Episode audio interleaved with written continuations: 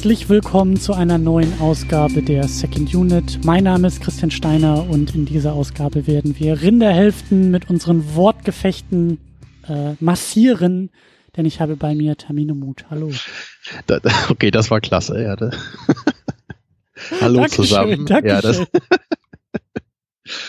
du, du als Vegetarier, du bist völlig begeistert von den Rinderhälften. Ne? Das, äh, Ich bin von das, das kannst du also vorher schon, ja. Die, die, für dich war gar nicht hier dieses der ikonische Soundtrack und, und das äh, Joggen und so, sondern für dich war es echt das Prügeln der Rinderhälften ist der ikonischste Moment, ja. Pass auf, ich kannte drei oder vier Sachen von dem Film vorher. Ähm, die Musik, die Stufen, die Rinderhälften und das Adrian am Ende. Adrian! ja, das ist alles, Ja, was das- ich bisher bis vor bis vor äh, mehr weniger als 24 Stunden über Rocky wusste. Ja, das sind eigentlich ganz gute Eckpfeiler. Viel Und- mehr kam da eigentlich auch nicht in den Filmen danach, wenn man ehrlich ist. Und, aber damit geht's auch schon weiter, also damit bewegen wir uns weiter durch die Filmreihe. Mr. T, Dolph Lundgren und jetzt diese Creed-Filme. Also die habe ich noch nicht gesehen, aber ich weiß, dass es die gibt. Mhm. Also da hast du ja immerhin schon mal mit einem halben Auge was mitbekommen. Zweieinhalb Jahre Filmwissenschaft studiert, hat sich gelohnt. Habt ihr da nie Rocky geguckt? Nee. Also ich glaube auch nicht, dass ich es hätte gucken müssen. Ähm, kam mir nicht über den Bildschirm in der Ja, das Zeit. dachte ich mir. Da guckt man dann nur Ingmar Bergmann und so einen Schrott. Habe ne? ich auch nicht geguckt. Ich habe doch nur meine Superheldenfilme geschaut. Oh Gott. Und dafür hast du einen Abschluss bekommen am Ende. Ah. Unser Bildungssystem. In der Tat, ja, in der Tat. Ja, das bringt Leute wie dich hervor. Da sieht man es mal wieder. Ja, aber wir haben doch gelernt jetzt bei Rocky, dass das Bildungssystem und, und also mit dem Herz am rechten Fleck und den richtigen Freunden in der richtigen Stadt kann aus jedem der beste Boxer der Welt werden. Oder auch nicht. Oder so. Müssen wir auch noch mal klären, was wir eigentlich gelernt haben aus dem Film. Ich bin Ja, ein das- bisschen verwirrt. Das kommt nachher noch. Ja. Aber ähm, als kleines Warm-up könnte man das vielleicht auch machen. Also bevor wir, ah, ich liebe es jetzt schon, die Metaphern, die liegen alle so, so dicht bei mir. Bevor wir in den Ring steigen, brauchen wir ja noch ein bisschen Einlaufmusik, ein bisschen Vorbereitung. Und an dieser Stelle ist das äh, unser Hinweis und unsere Danksagung in Richtung Patreon und Steady. Denn es gibt Menschen, also es gibt Menschen und dann gibt es auch noch Menschen, die diesen Podcast unterstützen. Sehr fleißig und eben auch mit äh, hart verdienten Euros und Dollars und dann eben bei Patreon und bei Steady diese Euros und Dollars reinwerfen und uns helfen und uns unterstützen. Und da sagen wir natürlich vielen, vielen Dank an dieser Stelle. Ich sage ganz besonders Danke an Stefan Gian Ferrari, der uns auch schon seit sehr, sehr langer Zeit auf Patreon unterstützt. Und diese besagten Menschen, die uns dort unterstützen, haben auch ein paar Vorteile. Die bekommen nämlich unter anderem Zugang zum Livestream. Während wir das hier aufzeichnen, können Sie uns live zuhören und mitmischen und vielleicht sich auch einmischen. Das tun auch Menschen an dieser Stelle. Liebe Grüße auch in den Livestream und vielen Dank auch für eure Unterstützung. Und es gibt dann ja auch noch mittlerweile einmal im Monat äh, mit dir zusammen, Tamino, eine, eine locker flockige Pre-Show, die exklusiv dort bei Patreon und bei Steady rausfällt. Da haben wir in diesem Monat, zu diesem Anlass, haben wir uns irgendwie über Sport unterhalten. Ich weiß auch nicht genau. Es kam über Rocky, glaube ich. Ne? Wir haben bei Boxen angefangen, sind dann irgendwie bei Fußball und bei Football gelandet und irgendwie haben wir auf einmal eine Stunde über Sport geredet. Also Ja, dass ich mit dir mal eine Stunde über Sport rede, hätte ich echt nicht gedacht. ich glaube, ich habe in meinem Leben auch noch nie so viel über Sport am Stück geredet, tatsächlich.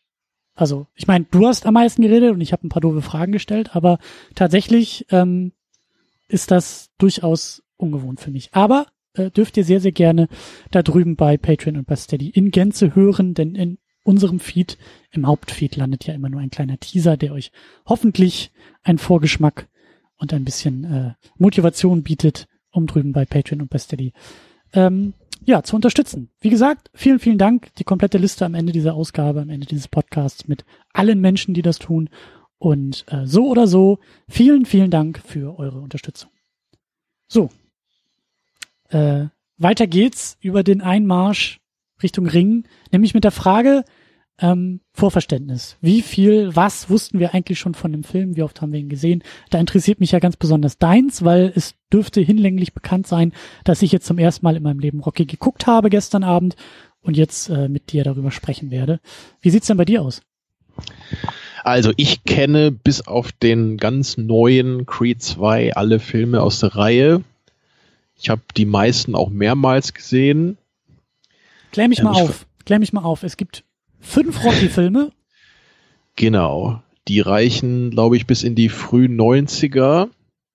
Und dann gab es lange nix. Und dann kam ja ah, 2006, glaube ich, wenn ich mich jetzt nicht irre, Rocky Balboa raus. Mhm.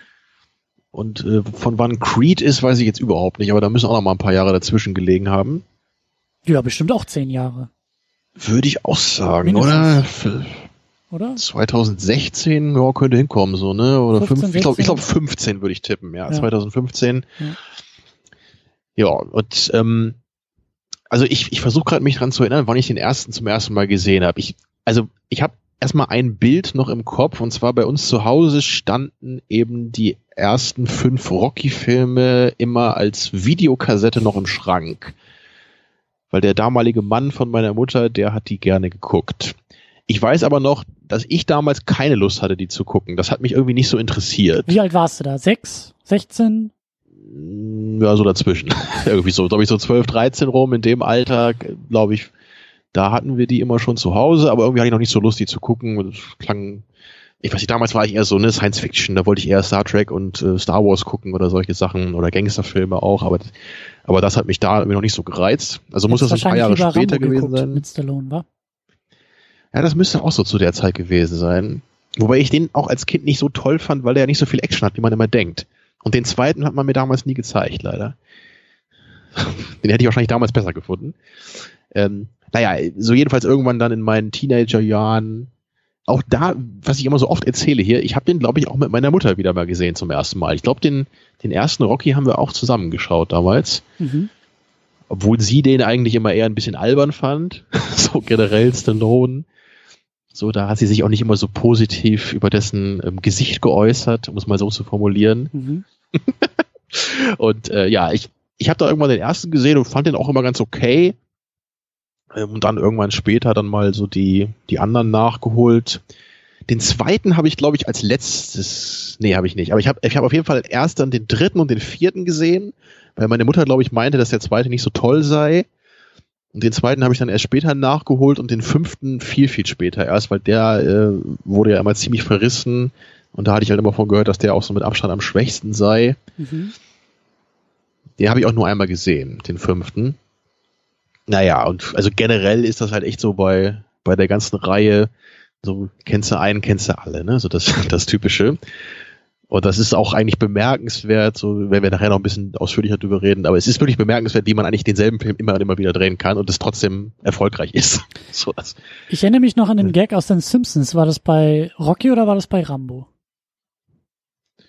Als Welchen Bart, Gag meinst du jetzt? Als Bart vor, vor Türen steht, die römische äh, Zahlen haben und ah, ja, in der Lage ist, die richtige Zahl zu lesen, bis ihm einfällt, hm, Rocky 5 minus Rocky 3 ergibt Rocky 2 ja. und dann die richtige Tür aufmacht. Oder irgendwie sowas. Es war vermutlich bei Rocky, ja. ja. Weil Rambo 5 gibt's ja nicht. Kenne ich auch nicht. Eben. Keinen einzigen gesehen der Reihe. Ja, also reden wir am Ende noch mal ein bisschen drüber, was so die Fortsetzungen äh, ja. noch zu bieten haben. Ja. Ähm, aber generell kann ich sagen, also ich habe die Filme eben äh, immer und immer immer mal wieder habe ich einen gesehen und ich mochte die eigentlich auch alle immer ganz gerne. So ja, dem vierten und fünften finde ich jetzt nicht ganz so toll, aber selbst die kann man gerade noch gucken, würde ich sagen. Alle anderen sind äh, zumindest im guten Mittelfeld. Und äh, für den ersten und für Creed habe ich einiges übrig auf jeden Fall. Wobei mhm. Creed sogar echt mein Favorit ist, glaube ich, würde ich sagen, aus der ganzen Reihe. Mein kleines, schmutziges, dunkles Geheimnis ist ja auch, dass ich fast noch viel mehr Interesse an Creed, also an den Creed-Filmen habe, als an den Rocky-Filmen. Aber Rocky mitnehmen muss, um Creed, glaube ich, vollends gut finden und verstehen zu können. Ja. Also ich kann dir jetzt auch schon sagen, du musst auch nicht alle Filme dazwischen gucken, um Creed verstehen zu können. Also wenn du den ersten guckst, dann kannst du auch Creed gucken. Das äh, sollte schon gehen. Na gut, aber trotzdem, der Ehrgeiz ist irgendwie da, Aber Ja, du, du kannst die auch durch die ganze Reihe gucken, aber es ist halt wirklich nicht so, dass da so ultra wichtige Sachen naja, passieren. ich glaube aber Also, irgendwie hier so beim zweiten Creed, da geht's doch auch wieder um Dolph Lundgren und irgendwie so, da kommen doch auch noch ein paar zurück und das meine ich halt, um so alles verstehen zu können. Wahrscheinlich nicht, um ihn gut finden zu können, aber um irgendwie alle okay, wenn du es jetzt Dimensionen genau im Detail wissen willst, ich glaube, er ist ja, glaube ich, der, der Vater da von dem Typen wahrscheinlich wieder, was, was ein bisschen blöd klingt, muss ich jetzt schon sagen, obwohl ich ihn auch noch nicht gesehen habe. So, aber der, also der, der Creed, da ging es ja auch schon um den Sohn von Apollo Creed, was äh, man vom Namen ja schon Ja. ähm, erschließen kann. Und dass jetzt, glaube ich, dann wieder der Sohn von dem Ivan Drago oder so da auch noch auftreten soll, ist eigentlich bisschen dämlich so. Aber naja, wir sind bei Teil 8 der Reihe, also ähm, neue Ideen gibt's selten.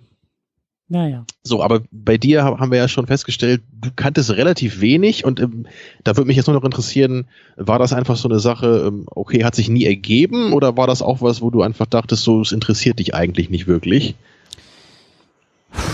Da kommst du gleich mit der Gretchenfrage so zum Einstieg, ne? Ähm, ich glaube eher ersteres. Also ähm, hat sich hat sich nie so wirklich ergeben, aber vielleicht eben auch, weil ich nie so hingezogen war zu Sportfilmen.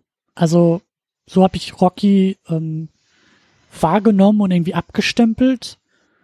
Und äh, da haben wir ja auch so ein bisschen da in der Pre-Show schon drüber gesprochen. Also ich bin halt kein großer sportguckender Mensch und ich glaube, Sport in Filmen ist selten ein Thema für mich.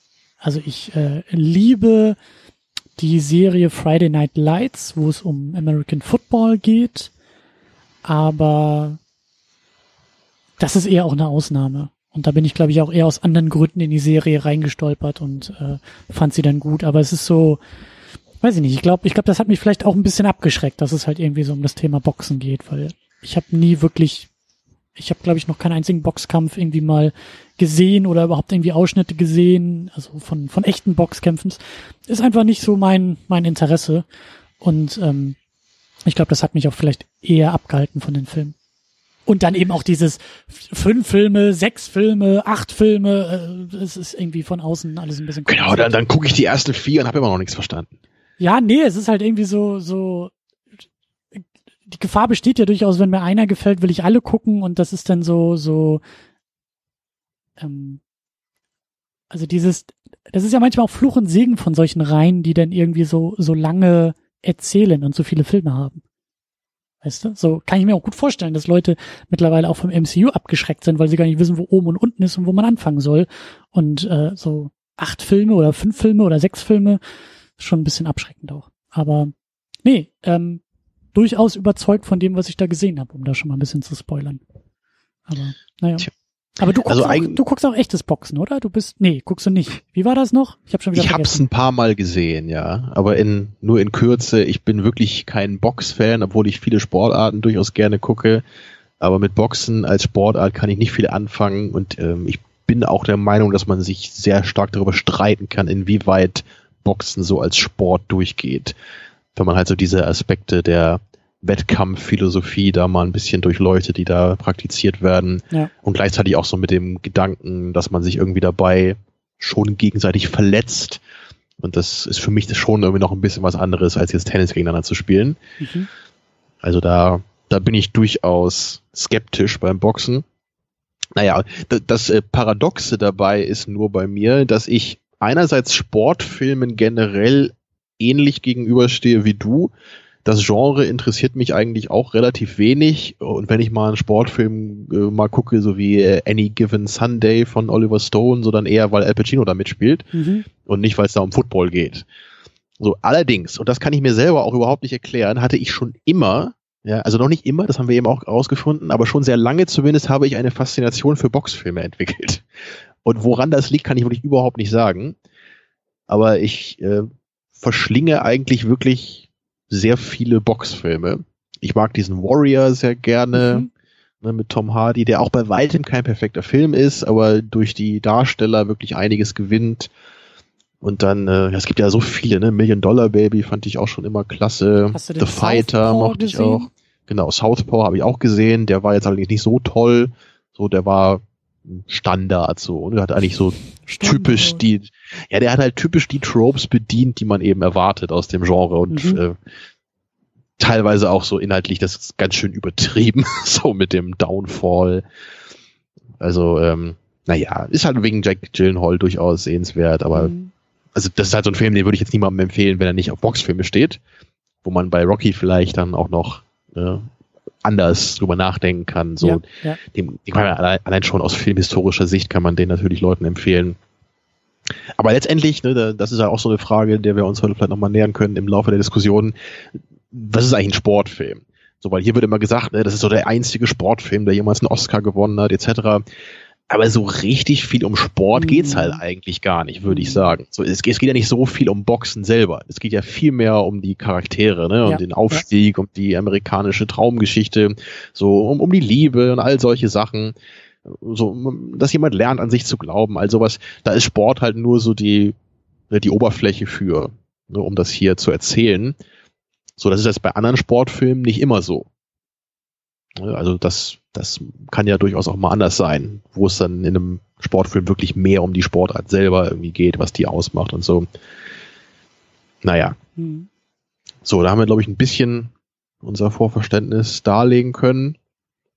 Aber woran das echt liegt, dass ich irgendwas für Boxfilme übrig habe, ich bin mir da echt nicht so ganz sicher. Also vielleicht, weil das, weil das oft so Typen sind in diesen Filmen, glaube ich, die ich ganz interessant finde. So, ich mag ja durchaus so so, so kompromisslose Figuren, so aller Snake, Snake Plissken und so. Und das hast du dann oft eben im Boxfilm, nur dass die dann irgendwie gebrochen werden und äh, wieder mhm. zu sich finden müssen oder so. Vielleicht auch irgendwie irgendwo das Körperliche an Boxfilmen? Weil man so Schwarzenegger-Typen da drin hat. Ja, ne? ja, also weil es halt, ne? Also sehr, sehr eigene männliche Körper, die da auch, ähm, wie du sagst, kompromisslos äh, aufeinander losgehen. So. Ja, vielleicht ist da eine homoerotische Komponente, die ich bei ja, mir nicht, noch gar nicht so empfunden habe. Nicht, nicht unbedingt homoerotisch, sondern einfach so, ähm, also das, das ist halt auch so ein bisschen das Ding gewesen jetzt äh, bei mir, dass der Endkampf zum Beispiel bei Rocky, der war ja durchaus spannend und interessant und da dachte ich mir dann auch für, für, so, für, für so eine kurze Millisekunde dachte ich, also wenn Boxen immer so aussehen würde im Fernsehen, dann würde ich auch mehr Boxen gucken, aber es ist halt selten innerhalb von, weiß ich nicht, fünf Minuten kompletter Spannungsbogen, sondern das kann auch irgendwie einen ganzen Abend lang gehen, in dem sich halt kaum irgendwie auf die Ome gehauen wird. Sondern nee, Boxen ist ja mehr Kuscheln als Schlagen meistens. So. Also das, so. das so hat hat's mal jemand ausgesprochen. Aber ich meine so die die Inszenierung und eben auch so das ähm, ja das äh, die Darstellung von von Boxen hat ja eben auch was sehr rohes und auch was sehr also Boxen im Film meine ich jetzt hat ja eben. Aber das könnte sein. Vielleicht spricht das eher so eine archaische Dimension von genau. mir an. So, ich, ich stehe ja generell auch auf äh, muskulöse Typen mit äh, riesigen Kanonen, die in ja. riesigen lauten Autos irgendwo durch die Gegend fahren. Ja, obwohl ich gleichzeitig weiß, wie dämlich das ist, aber äh, es, es spricht halt irgend so eine stumpfe Seite von mir an und äh, naja, ist ja vielleicht auch ganz okay. So, ich, ich gucke mir auch mal was Kluges an. ne, dann, dann darf man auch mal zwischendurch Rocky gucken. Stimmt, und danach kommt dann wieder der äh, weiß ich nicht, der Platon aus dem Regal und dann wird wieder philosophiert, aber ja. für zwei Stunden gibt's mal auf die Fresse. Ja. Tja. Aber was natürlich auch in den letzten Jahren noch dazugekommen ist, ist eben Sylvester Stallone. So, weil der ähm, mhm, ist wirklich, mhm, mhm. also ich bin wirklich Sylvester Stallone Fan, das kann ich sagen. Ich, ich bin auch noch mehr Fan von Stallone als von der Rocky-Reihe. Mhm. Ich mag ihn wirklich, wirklich gerne. Und es ist für mich auch eins dieser Beispiele, von, von jemandem, der viel mehr gekonnt hätte, meiner Meinung nach, als was seine ähm, Filmkarriere letztendlich vorzuweisen hat. So, weil wir können ja, glaube ich, schon sagen, dass er mit, oh Gott, wie alt ist er, 72, 74 oder so inzwischen schon, wohl jetzt so langsam am Ende seiner Karriere steht. Und ich, ich finde es echt schade, wenn man so zurückguckt, ähm, dass da eigentlich nicht mehr so solcher qualitative Filme äh, wie Rocky 1 dabei herausgekommen sind. So, also früher in den 80ern gab es ja immer den großen Vergleich, ne, Stallone, Schwarzenegger, mhm. die waren die großen Konkurrenten, klar, die beiden ikonischen Action-Stars der 80er und frühen 90er. Ähm, aber wenn ich die beiden vergleiche, ne, und, und bei aller Liebe zu Schwarzenegger, Stallone ist wirklich ein Schauspieler für meinen Geschmack. So, Schwarzenegger war halt ein Moment, Bodybuilder, Moment, Moment, Businessman und äh, Was willst du Schwarzenegger da unterstellen, hä? hä? Hör ich da etwa einen, einen Unterton heraus in deiner Stimme? Naja, ne, also bei aller Liebe zu Arnold, ich gucke mir halt keinen Arnold-Film an, weil er ein guter Schauspieler ist, so, sondern ich gucke ihn an, weil er irgendwie ikonisch ist, weil er Charisma hat. Und vielleicht kann man das auch als Schauspiel bezeichnen, ein bisschen, okay. Aber Stallone, der kann halt auch wirklich Mhm. spielen. Mhm. Das hat er nur viel zu selten gemacht. Und wenn ich- immer wenn ich das erzähle, dann sage ich nur, guckt euch Copland an. Ne, Da hat er eine Rolle neben anderen großartigen Schauspielern. Aber in Copland ist er wirklich einfach, es ist eine super Performance von ihm.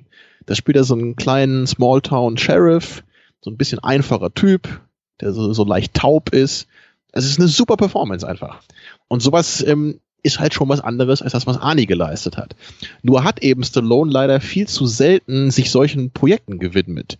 Und ein paar, die er da auch versucht hat, die gingen dann etwas in die Hose. Also, ähm, es ist schade. So, aber in dieser Rocky-Reihe, das, das war ja immer so sein, ja, so sein, sein ganz persönliches Schoßtier, ne, so Ja, diese ganze Reihe, so, weil damit hat er ja im Grunde angefangen, groß zu werden und das hat sich dann über den Großteil seiner Karriere auch erstreckt, diese Rocky-Filme. Und die haben ihn natürlich immer so als Person ausgezeichnet und lagen ihm besonders am Herzen. Deswegen ist das einfach auch viel persönlicher als die meisten anderen Filme, die er gemacht hat. Mhm. Ja, also, also in Bezug auf ihn ist es deswegen natürlich auch total interessant.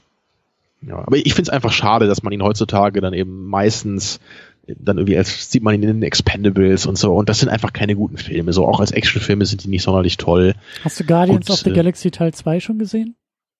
Ähm, ja, da habe ich auch mal irgendwann drüber hergezogen hier, glaube ich. Den fand ich richtig fürchterlich. Aber Stallone da- ist auch dabei. Da war er dabei, weiß ich gar nicht mehr, echt. Ja, durchaus. In irgendeiner kleinen Rolle wahrscheinlich, ne? Mhm. Ja. Also in Creed ist er auch wieder gut. Ne? In, in Creed sieht man es nämlich genau, deswegen mag ich den auch wieder so gerne, weil da hat man echt wieder die Figur des Rocky jetzt eben als ganz alten Mann, der auch ein bisschen so den Touch zur Welt verloren hat. Und total sympathisch. Also auch wieder super geschauspielert da. Also er kann es einfach. Aber wie siehst du ihn denn? Also ist, ist er für dich auch einfach so ein, so ein Schauspieler oder siehst du den schon eher so als ähm, doch ein bisschen platten Action-Star, wenn du an Stallone denkst? Ähm, ich will die eigentliche Diskussion über Stallone noch ein bisschen nach hinten schieben. Ähm, Ja, weil ich stimmt da auch auch ein wieder. bisschen den Film und die Filmdiskussion im Rücken haben will. Aber Ja, dann holen ähm, wir da später noch ein bisschen Nee, weiter nee, also aus. ich kann an, an dieser Stelle auch zu Beginn der Diskussion sagen, also ähm, wenn ich 24 Stunden zurückrechne und Rocky noch nicht geguckt habe, dann würde ich sagen, Stallone, eben weil ich die Rocky-Reihe nicht kenne, weil ich die Rambo-Reihe nicht kenne, ähm, kenne ich eher äh, so sein Image oder das, was ich mit seinem Image verbinde oder ich weiß, welche Filme er gemacht hat, ohne diese Filme zu sehen, gesehen zu haben und würde dann auch sagen so, ja, Action, Körperballerheld der 80er, ähm, und den würde ich halt direkt neben Schwarzenegger stellen. Also da denkst du bei Stallone auch eher an so Plakate, wo er am Arm drücken ist, ja, von Over the Top. Ja, genau, genau, genau. Ja. Und ich sage, ey, das meiste, was er gemacht hat, kenne ich gar nicht. Kenne ich gar nicht konkret. Mhm. Ich, ich, ich weiß nur um diese Filme in dieser popkulturellen Osmose und habe da Versatzstücke irgendwie im Kopf und Zitate vor Augen und Parodien mal gesehen, aber das Original und die Quelle und ihn und seine Performances kenne ich da eigentlich gar nicht, sondern ich, ich, ich kenne den Status dieser Filme oder, oder den, oder seinen, seine, seine, seine Legende in Anführungszeichen. Und da stempel ich ihn halt sehr schnell und sehr leicht ab. Und das hat vielleicht auch dafür, dazu geführt, dass ich mich diesem Film gar nicht so sehr genähert habe. Ähm, oder bisher nicht so sehr genähert habe. Weil ich dachte, naja, das ist doch eh nur leeres Actiongeballer der 80er. So, ja, es ist, ist nett, also kann ich mich, also es kann mich unterhalten und macht mir auch Spaß, aber pff, da muss ich in der Laune zu sein und ähm, hat vielleicht auch ähm, dadurch so seine Gründe, dass ich mich bisher da nicht so sehr rangetraut habe an ihm. So, so halt so nach dem Motto, so kennst du einen, kennst du alle. Ja, hast du mal so einen Schwarzenegger hier Kommando gesehen? Naja, ob da jetzt so ein Schwarzenegger durch die Gegend ballert oder Stallone durch die Gegend ballert, wo ist da der Unterschied? Also so, auf dem, auf dem Level bin ich halt unterwegs, ähm, bevor ich Rocky gesehen habe. Also, ne, Vorurteile, aber da kann man ja auch mal zu stehen und umso überraschter war ich dann auch eben, als ich äh, Rocky dann geguckt habe und auch gemerkt habe, was das halt für ein Film ist. Tja. Ähm, kannst du denn ähm, mich nochmal dran erinnern, was ich da gestern eigentlich gesehen habe? Ja, ist komplizierter Film, ne? Rinderhälften. Ja, wir haben- Tamino, Rinderhälften. Rinderhälften, ja, Punkt. Inhaltsangabe fertig. Ja. Ja. wir haben hier die Geschichte, die dramatische Geschichte von Rocky Balboa, einem kleinen, unbekannten Boxer, der sich irgendwie so durchschlägt in den Slums von Philadelphia. Und diesem Boxer wird durch so ein Marketing-Ding die Chance gegeben, ne, gegen Apollo Creed, den Schwergewichtschampion im Boxen, wirklich einen Titelkampf äh, austragen zu dürfen, was ihm natürlich dann potenziell jede Menge Geld und Ruhm bringen kann. Und ähm, dann muss Rocky eben lernen, an sich zu glauben, obwohl er ja im Grunde nur ein Niemand ist, ne, der nichts kann und ja nur für ein paar Dollar die Woche ne, da wie ein paar gammelige Boxkämpfe in Hinterhöfen austrägt und nebenbei noch äh, Geld eintreibt für so einen äh, lokalen Gangster.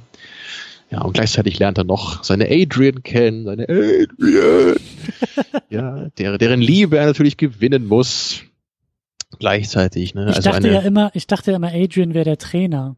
Ich dachte immer, dass er da am Ende sein, sein, also ne, ohne den Film gesehen zu haben, ach so, dass er am Ende nach seinem Trainer irgendwie ruft, weil er so unfassbar demoliert ist. So, aber wieder was gelernt. ist ein Doktor, genau, ja. Ist ein Bestatter. Sein Pfleger. Ja, Adrian kann beides sein, das stimmt, ja. Ja. Tja, also eine ganz typische, ne, prototypische amerikanische Traumgeschichte und Mhm. deswegen ähm, connected der Film, glaube ich, auch mit so vielen Amerikanern gerade und kam da eben auch so unglaublich gut an. Also der, der Film hat, glaube ich, eine Million gekostet und über 200 eingespielt, was wirklich ziemlich unglaublich ist natürlich. Und äh, das, das war also einer der größten Hits aller Zeiten. Ne? Und auch die Folgefilme waren auch ziemlich erfolgreich. Also deswegen wirklich ähm, eines der kommerziell erfolgreichsten Franchises ever, soweit Ja. ich weiß. Ja. Und gerade eben für die damalige Zeit. Also wir, wir wir befinden uns ja noch pre-Blockbuster, ne? das dürfen wir ja nicht vergessen. Ja, ich würde, ich, ich weiß nicht, ob Rocky so ein, als, als Blockbuster gilt, aber Weil er wird ja eigentlich nie genannt als Blockbuster. Ne? Man spricht ja immer von Alien und Jaws so und Star Wars. So, ne? die, Mhm. die, das kenne ich so als die ersten Blockbuster. Wobei, also ich glaube, die 200 Millionen war, glaube ich, weltweit, aber ich glaube auch sowas wie 130 Millionen war das auch in den USA. Und ich meine, gut, also der, der Begriff Blockbuster kommt ja auch daher, dass die Leute ja wirklich mehrere Blocks lang anstanden, um irgendwie Jaws zu Eben. gucken. Und es, also ich denke gerade, es kann halt sein, dass das an dem Release von dem Film lag, ne? Weil Ja. das hat, glaube ich, ein bisschen gedauert, bis der so eingeschlagen ist, so weil das ja so eine ganz kleine Low-Budget-Produktion war. Äh, Der wurde ja gar nicht überall veröffentlicht am Anfang. Ne? Der, der lief ja erst in wenigen Kinos und ich glaube, das ist so ein bisschen schneeballmäßig erst ins Rollen gekommen Genau. ich, über Wochen. Ich, ich habe sowas gelesen wie, da darf man mich jetzt nicht festnageln, aber irgendwie sowas wie der erfolgreich, finanziell erfolgreichste Film des Jahres 76 und der zweiterfolgreichste Film des Jahres 77. Also sehr wahrscheinlich dann nach Star Wars. Also ne, Okay, so dieses, da kann, ich weiß nicht, wann er rausgekommen ist, ob er im Dezember rausgekommen ist oder irgendwie im, mitten im Sommer, aber dass so ein Film halt über das nächste Jahr hinein so viel äh, oder immer noch so erfolgreich ist oder so erfolgreich wird, wie du gesagt hast, so äh, Schneeballmäßig und wahrscheinlich auch so Mundpropagandamäßig. Ähm, das, das, das ist wahrscheinlich dann eher Rocky gewesen, also eher der Sleeper-Hit als jetzt so der Blockbuster, Genau. der von Tag eins alle ins Kino lockt. Ja. Tja. Ja, und neben Sylvester Stallone haben wir eben, wie schon gesagt, ähm, als Apollo Creed haben wir Carl Weathers. Mhm. Und äh, sagt dir der Name Carl Weathers etwas? ja, aber ich weiß nicht was. Er hat halt diese ikonische Szene zusammen mit Schwarzenegger in Commando. Dieser großartige Handshake. Ah, Das, das äh, sind die beiden zusammen. Ja. guck an, guck an, guck an. Ja, natürlich, klar. weißt du, und in dieses Bild dieser aufeinander prallenden Männerarme, dazwischen steht für mich Stallone. Weißt du? Dazwischen. Ja, also ist also so so als Dritter im Bunde quasi, der irgendwie noch so die Faust oben drauf legt und also das ist so ein dieses Bild, dieses Bild ist für mich auch Stallone. In dieses Bild Okay. ordne ich Stallone ein. So. Naja. Tja. Aber ähm, genau, du hast schon über Carl Weathers gesprochen als Apollo Creed, aber äh, wir haben natürlich, haben wir auch schon gesagt, Sylvester Stallone als Rocky dabei. Aber, und das ist eine Sache, die ich glaube ich schon auch vorher wusste, die ich aber glaube ich erst vor ein paar Jahren das erste Mal gehört und gelernt habe, er hat den Film auch geschrieben. Sylvester Ach so, ja. hat das Drehbuch zu Rocky geschrieben.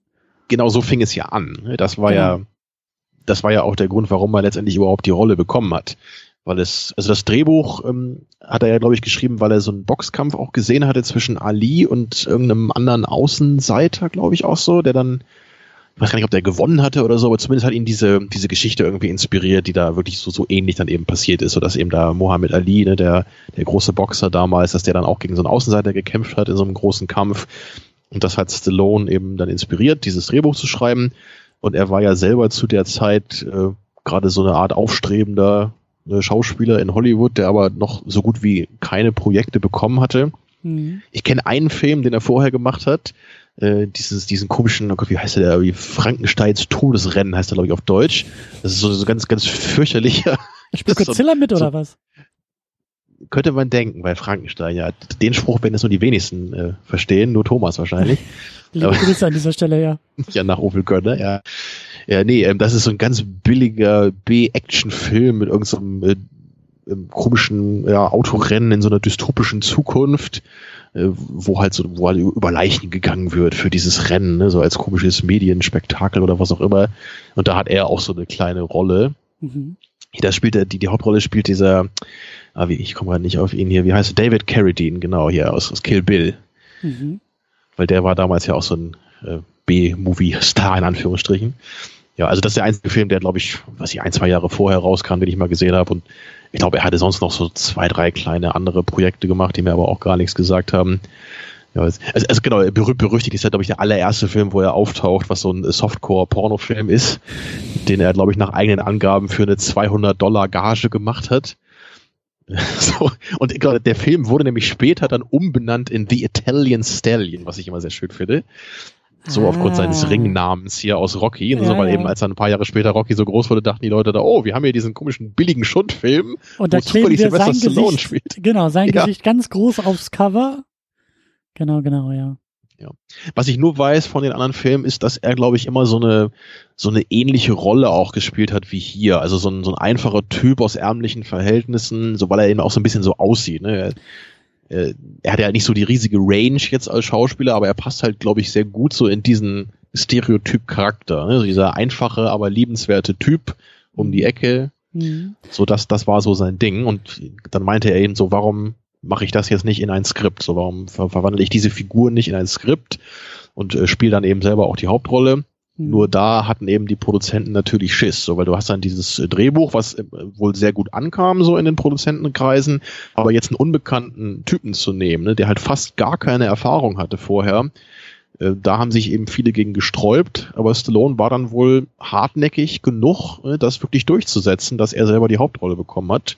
Mhm. Und das hat sich natürlich dann letztendlich äh, so gut ausgezahlt, wie man sich es nur wünschen kann, weil ihm das seine ganze Hollywood-Karriere beschränkt hat im Nachhinein. Ich, ich habe auch irgendwie gelesen, dass, ähm, ich weiß nicht, Studio oder, oder ähm, Produzenten oder wer auch immer, aber dass die den Film wohl äh, an einen anderen Film so ein bisschen ähm, angedockt und mitgerechnet haben und dieser andere Film, ich weiß nicht mehr, was das war, aber der sollte eigentlich der Hit werden und Rocky so ein bisschen so im, im schlimmsten Fall so ein bisschen durchfüttern und durchschleifen, aber es war genau andersrum. Also Rocky wurde der Hit, der dann diesen anderen Film, der gefloppt ist, so quasi mit äh, äh durch durchgeboxt hat, also mit durch durch ähm, durchgefüttert hat, so in Sachen Finanzen und Abrechnung und so. Und ähm, ja, zu Stallone, was, was, was ich halt auch schon äh, wusste und gelesen hatte, ähm, und was hier ja auch auffällt und in seinem Spiel ja auch auffällt, ähm, er hat halt, ich glaube, das war irgendwie so eine so eine Folge seiner seiner Geburt. Also da gab es, glaube ich, irgendwie Komplikationen bei seiner Geburt. Und er hat halt, ich glaube, ich weiß nicht, ob es die linke Gesichtshälfte oder nur die linke Mundhälfte, aber die ist halt so gelähmt. Und dadurch spricht er eben auch so, wie er spricht. Was natürlich dann eben, also kann ich mir vorstellen, dass es beim Casting der Hauptrolle vielleicht auch so ein bisschen ähm, Bedenken gab, weil Klar, er so ein ja. bisschen nuschelt und so diese ganz eigene Art des Sprechens und des Spielens hat eben aufgrund ähm, ja dieses Vorfalls. So. Ähm, was ja, ihn aber auch wieder so ikonisch macht, ne? Also Stallone Genau, das Stallone. ist es nämlich, ne? Der, das ist, ist halt so das Risiko. Ja. Ja, aber das gibt ihm natürlich was Besonderes, genau. Und gerade in, in so eine Rolle des, des einfachen Typen äh, passt das natürlich total gut rein. Ja. Ja. Wenn du ihn jetzt als den strahlenden Helden casten willst, dann ähm, kann das halt auch mal ein bisschen albern werden. So, das, das haben wir dann eher bei Judge Dredd gesehen in den 90ern, den ich aber äh, auf jeden Fall noch mehr liebe als Rocky auf seine obskure Weise. Ich würde sagen, aus anderen Gründen, glaube ich. Ähm. Ja, also, also Judge Dredd ist mein Lieblingsfilm mit Stallone, aber äh, wie gesagt, auf eine völlig andere Art und Weise, wie das Rocky ist. Mhm. Dann haben wir noch im Regiestuhl John G. Evelson, der auch, ich weiß nicht, hast du mal Karate Kid geguckt? Das wollte ich gerade sagen. Das ist eine meiner großen Bildungslücken. Oh. Den, den, den habe ich nämlich echt noch nie gesehen. Und das lag immer so ein bisschen daran, so weil man, das ist ja so wie bei dir mit Rocky, man, man kennt halt so die ikonischen Momente irgendwie schon.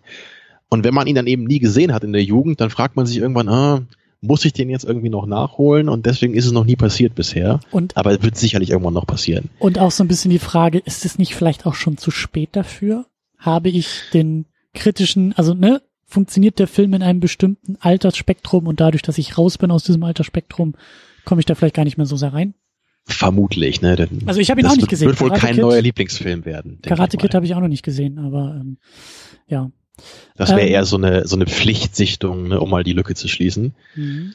Ja, aber im Gegensatz zu dir, wo du ja eben meintest, du dachtest immer, das Drehbuch wäre gar nicht von Stallone. Ich dachte immer, der erste wäre auch noch von Stallone directed. Mhm. Also, dass er alles drei gemacht hätte, aber das hat er ja erst beim zweiten dann gemacht. So, also deswegen, Stimmt, ähm, also dass, dass, dann, dass ein anderer äh, Regisseur mit dran war, das wusste ich gar nicht. Und dieser Regisseur, den haben sie beim vierten ja dann auch nochmal wieder eingesetzt. Mhm. Aber bei Teil zwei und drei glaube ich, war Stallone dann im Regiesessel. Beim zweiten auf jeden Fall, beim dritten bin ich mir auch gerade nicht sicher. Mhm.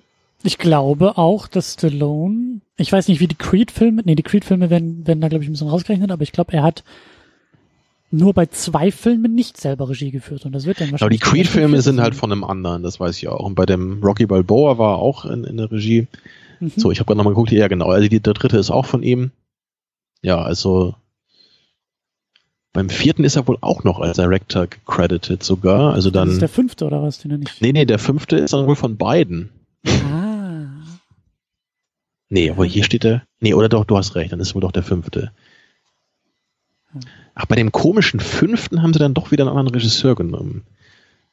Ja, der, also der fünfte, das ist schon, schon bemerkenswerter Film. Ja, das ist doch auch der Regisseur des ersten, ja. Ja, ja, dann war das beim fünften Teil, okay. Ja. Haben wir es zusammen jetzt. Ja. Und Ryan Kugler hat den ersten Creed gemacht, der dann auch später Black Panther gemacht hat. Richtig, ja. Da schließen sich auch wieder ein paar Kreise. Und dann haben wir noch. Hat er immerhin einen guten Film gemacht. Und dann haben wir noch Talia Shire als Adrian dabei, die ähm, äh, ja die Geliebte im Laufe des Filmes von Rocky und wir haben Burt Young als Paulie dabei, der Trainer, glaube ich, ist, ne? Trainer in diesem Ähm, in dieser nee, nee, Boxing. das ist, ah nee, stimmt, nee, das, das ist ein anderer. Nee, genau, Burt, Burt Young, der Pauli, das ist der Bruder von Adrian. Stimmt, stimmt. Und der wird dann später so ein bisschen sein Manager und äh, aber vor allem ist er einfach das nervige Arschloch, was sich durch die ganze Reihe dieser Filme immer und immer wieder durchzieht. ja, Und in irgendeinem Teil der Filme stirbt er dann irgendwann mal und ich war da echt so so, yay, endlich. so. ja, stimmt. Also ich, ich, ich konnte diese Figur noch nie leiden. Für mich hat die immer nur genervt. Also im, im ersten Film ist allerdings noch ein bisschen anders, weil im ersten Film hat die noch die Figur noch eine gute Funktion, weil sie stellt im Grunde das dar, ähm, was aus äh, Rocky werden könnte, wenn er halt irgendwie aufgibt. So weil weil dieser Paulie ist einfach so ein Ah. so ein Typ, ne, der sich halt hängen gelassen hat, der genau aus dieser gleichen Ecke, aus diesen Slums kommt und der ist einfach ein völliger Mistkerl. Ne? So wie er halt mit seiner Ja. Schwester umgeht, das, ist, das merkt man ja sofort, das ist einfach nur widerlich. So, und das ist halt so eigentlich ein, ein guter Gegenentwurf ne, zu der Figur von Rocky, weil wir halt sehen, was ist eigentlich sein Umfeld, ne, gegen das er sich stemmen muss, um da rauszukommen. Ja, aber später dann in der Reihe ist er irgendwie immer so diese, dieser nervige Ballast noch vom Anfang, der eigentlich auch keine wirkliche Funktion mehr hat. Und immer wenn er auftaucht, bin ich nur genervt. So. so. Naja. Ja, Burt Young kennt man sicherlich aus, aus vielen Nebenrollen äh, in zig Filmen. Und äh, ja, die, die Talia Shire, die war mir nicht mehr bekannt, obwohl sie wohl im Godfather auch dabei ist. Aber hatte ich nicht mehr auf der Kappe. Hast du hinter den großen Brillengläsern einfach nicht erkannt. Wahrscheinlich, ja. Mhm. Ja, ihre Figur ist auch äh, durchaus übertrieben geschrieben am Anfang, würde ich sagen. Also, äh, so weniger Persönlichkeit geht erstmal nicht so. Ja, sie ist schüchtern, okay, I get it. Aber das, äh, das, das wird dann ein bisschen besser im Laufe der Reihe. Ja. Also ich würde auch schon sagen im Laufe des Filmes.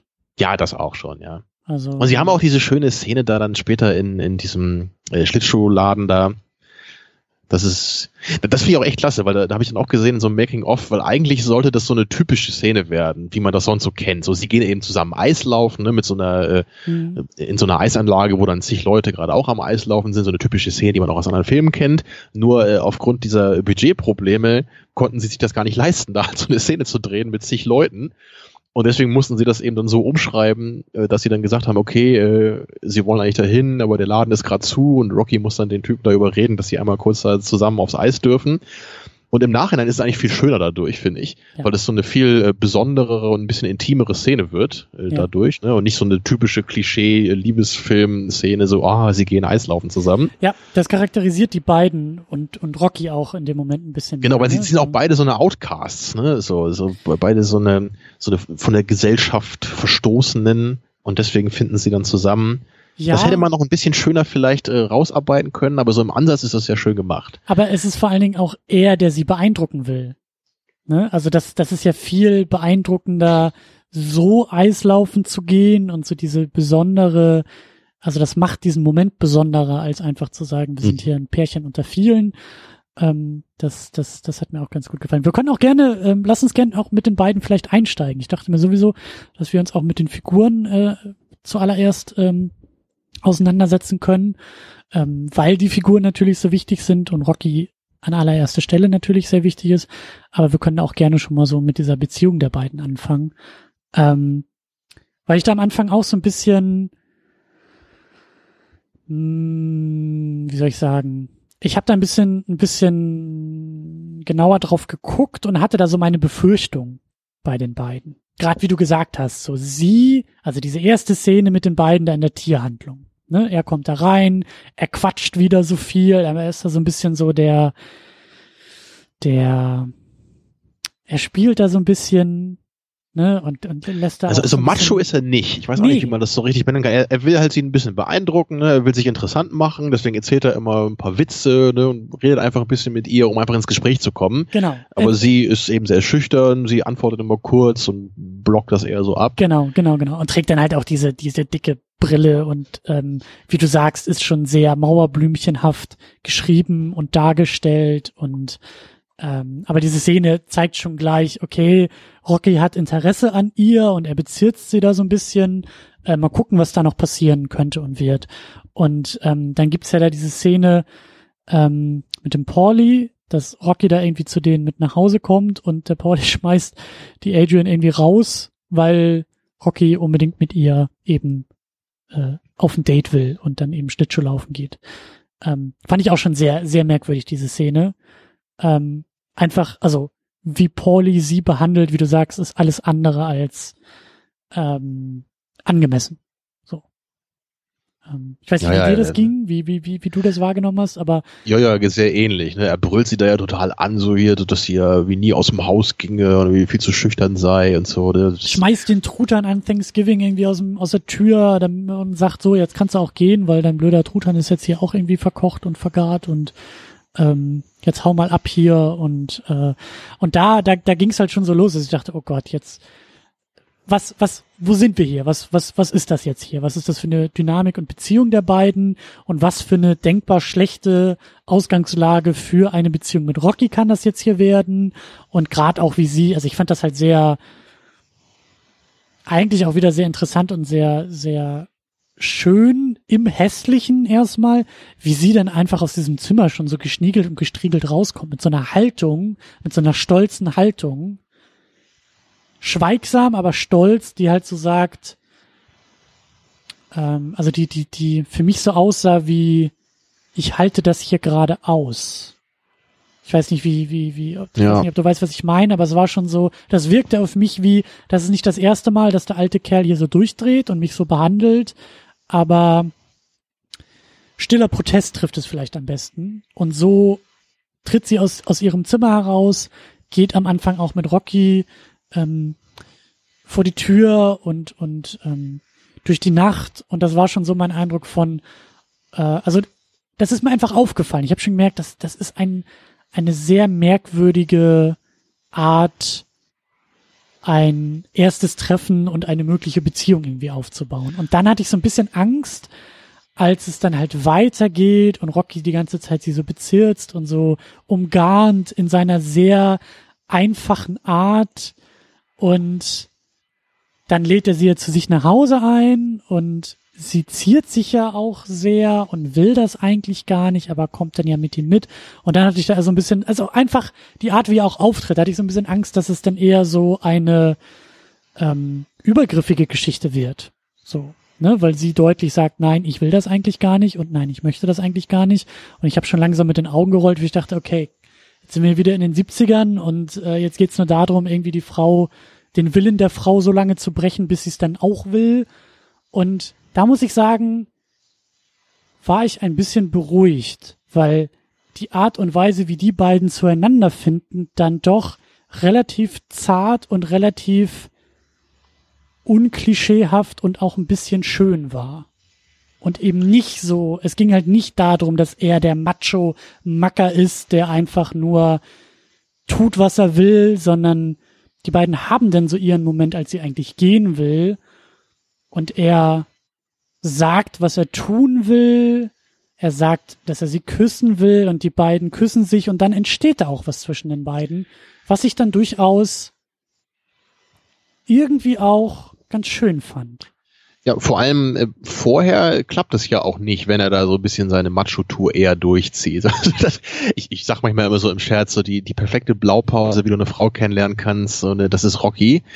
Äh, weil, so wirklich, weil er, ich meine, er, er geht dann halt mit ihr so durch die schäbigen Straßen von Philadelphia und erzählt halt, wie ihm noch nie die Nase gebrochen wurde, ja, so in seiner äh, Amateur-Boxkampfkarriere. Und dann, dann geht er halt mit ihr nach Hause und dann zieht er da irgendwie seine Jacke aus und hat dann sein, sein schmieriges weißes Unterhemd an Ne? In dem Drecksloch, was sein Zuhause ist. Ja, ja, genau. Also es ist super knuffig. Und so, sie hört sich das ja alles an und macht das ja auch alles mit. Ne, aber ist ja trotzdem immer noch so, so am Zögern. Aber genau wie du sagst, erst an diesem Moment an der Tür, wo er dann genau sagt, so, hey, so ich, ich, ich würde dich jetzt gern küssen, wenn du willst, aber du musst mich auch nicht küssen, sondern dann küsse ich nur ich dich und dann äh, gucken wir mal oder so. Ne, so dann dann finden die beiden ja wirklich zum ersten Mal zueinander. Also vorher ist er ja selber auch einfach ganz tölpelhaft dabei. Und das ist ja irgendwie auch das Charmante eben, dass er halt nicht so ein Typ ist, äh, der halt sofort äh, so jede Lady haben kann, wenn er es denn nur will, sondern er stellt sich ja wirklich auch einfach irgendwie ein bisschen wie ein Trottel an und, und wusste ja vorher auch schon gar nicht, was er noch machen soll. Das sagt er dem Paul ja vorher aus, oder? Jeden Morgen, jeden Abend gehe ich da in die Tierhandlung und erzähle ihr irgendwas und äh, ich kann machen, was ich will. Ne? Sie redet ja nicht mit mir. Also mhm. durchaus eine, eine ungewöhnlichere Ausgangsposition. Und das ganze Setting auch so mit dem Pauli zusammen, das ist auch durchaus mutig, finde ich, vor dem Film. So, weil das, das, also diese Figur von Pauli ist halt schon echt widerlich am Anfang. Also das ist jetzt nicht so ein Feel-Good-Movie, so wie das anfängt. Also da sieht man schon so diese, diese Nachbarschaft da, die, die Rocky hat. Also mhm. da, mhm. da willst du nicht leben. Und, und, und das ist im Grunde noch jemand, äh, jemand, der ihm nahe steht, ja. Und genau, und was mir dann auch gefallen hat, ist, dass Pauli auch von dem Film und von der Handlung als etwas ne und als ein negativer Mensch dargestellt wird.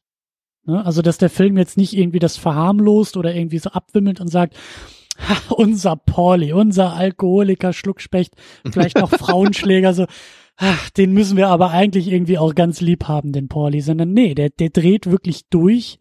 Der hat, wie du sagst, der ist dieser Gegenentwurf, aber es geht eben auch darum, also ich fand das dann auch sehr eindrucksvoll, als Adrian, also als, als Pauli sich da irgendwie, also als er da irgendwie in dieser Wohnung durchdreht und, und, und um sich schlägt, aber mit dem Baseballschläger dann Baseballschläger später noch, ne? und als Adrian Kontra hält und wirklich auch ihn packt und sagt, was soll ich denn noch tun? Ich koche, ich putze, ich bin hier für dich da und ich tue, was du von mir willst und trotzdem gehst du noch so scheiße mit mir um. Was ist nur los mit dir? Und dieser Moment war zum Beispiel gut und wichtig in dem Film und da dachte ich dann halt, also, weil in meinem Hinterkopf halt eben so, naja, Stallone hat das Drehbuch geschrieben, der wird sich wahrscheinlich sehr stark auf seinen Rocky und seine Figur konzentrieren, die er da selber schreiben will und sich vielleicht auch selbst sehr stark in diese Rolle schreiben. Ähm, mal gucken, wie er dann eben, ähm, also die wichtigste, die einzige Frau in diesem Film schreibt. Ist sie jetzt einfach nur die Erfüllung seiner Träume? Ist sie jetzt nur eine Projektionsfläche? Welche Rolle nimmt sie da ein? Und wie sieht diese Liebesgeschichte zwischen den beiden aus? Und da kann man, also würde ich schon sagen, ja, das ist schon irgendwie auch aus so einer männlichen Perspektive geschrieben. Das, das spürt man schon auch in dem Film. Aber ich habe schon das Gefühl, dass Stallone da den ein oder anderen weiteren Gedanken bezüglich auch dieser Figur gemacht hat, als andere Filme dieser Art, dieser Zeit das für nötig halten würden. Und wie gesagt, also Adrian ähm, hat mir schon auch ganz gut gefallen und umso schöner natürlich auch am Ende, werden wir ja auch noch intensiver drüber sprechen, also der Endkampf und das eigentliche Ende, dass sie auch irgendwie, dass sie das Ende auch darstellt. Das fand ich, das, das hat mich durchaus überrascht und fand ich sehr, sehr schön, dass es auf einmal irgendwie darum geht, was zwischen Rocky und Adrian ist und nicht, dass er der größte Held aller Zeiten wird und der ja, Champion das, und die Millionen. Das ist eigentlich echt schön, ja. Also der Moment wäre auch noch schöner, wenn es nicht noch sieben Fortsetzungen geben würde. eigentlich, ne, wenn das Ganze die einfach ich so ja noch endet. Nicht. Klar, also, ja. ne, aber für den Moment, so wie er ist, fand ich das schon ganz gut. Ja, aber das ist, das ist so ein typisches Ding, ähm, was, was Fortsetzungen hier wieder machen. Sie relativieren diesen Moment einfach ein bisschen.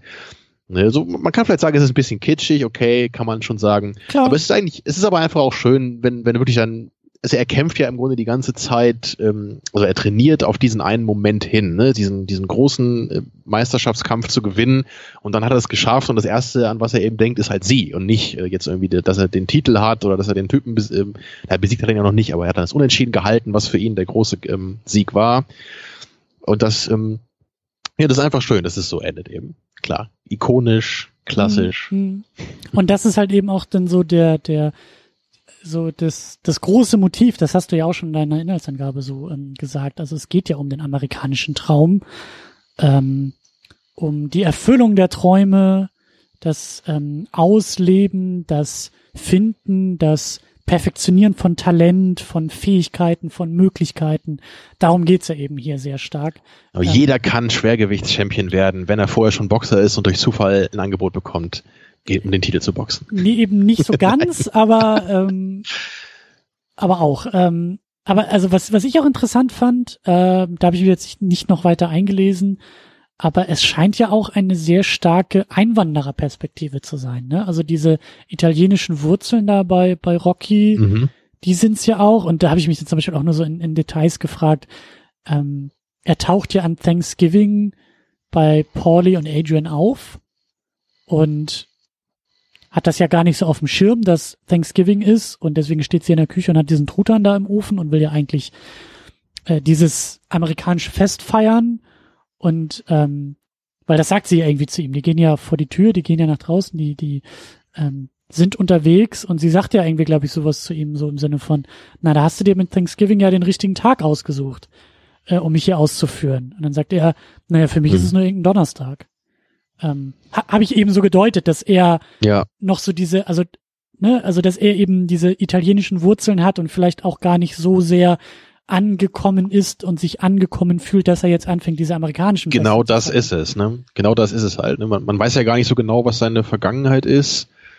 Das wird, das ist ja, glaube ich, nicht so richtig, oder? Mit, mit seinen Eltern oder so, was da war oder wie lange er irgendwie in Amerika ist. Nee, habe ich jetzt auch nicht so, so mitbekommen. Aber ähm, interessanterweise, ähm, äh, weil ich das eben so in aktueller äh, politischer, in politischen Diskursen so teilweise ähm, mal so aufgeschnappt habe, aber das halt so auch das Thema, also das, dass halt italienische Einwanderer auch lange Zeit gar nicht als in Anführungszeichen weiße Amerikaner galten. Ne? Also weil jetzt in Amerika ja so dieser große mit Trump so dieses große Make America Great Again als Kodierung für ähm, White Supremacy und wir Weißen gegen alle anderen äh, Nicht-Weißen und dass eben italienische Einwanderer lange Zeit als nicht weiß galten. Also nicht ja, da gab es ja auch immer sehr viel diese diese Mafia-Vorurteile dann genau. gleich, ne? So genau und das ist halt im Laufe der Zeit im Laufe der Zeit, dass die sozusagen Teil dieser äh, weißen äh, Gruppierungen sozusagen dann erst irgendwann galten. Also dass das, also das Weißsein sich im Laufe der Jahrzehnte auch immer wieder anders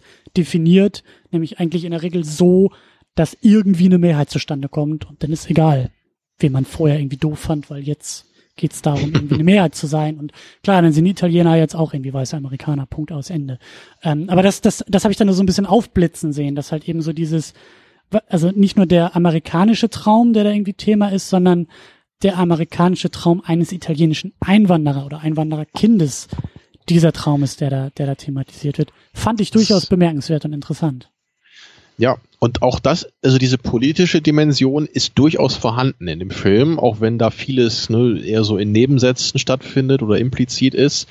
Aber das sieht man ja auch ein bisschen an dem Apollo Creed, ne, an, an Rockys Gegenspieler, ja, ja. Ähm, wie er sich gleich, also wie man ihn auch kennenlernt als Zuschauer. Ne? Da sieht man ja gleich, wie er sich da im Fernsehen inszeniert und er spielt da ja auch schon mal so sehr stark mit den Medien und und spielt da auch immer gleich so diese Weiß-Schwarz-Karten aus, ne? Und und, und wenn dann die Reporter ihm so Fragen stellen, was das denn jetzt heißen würde, wenn er gegen den Weißen kämpft in dem Titelkampf, dann hat er immer eine schnippische Antwort parat gleich.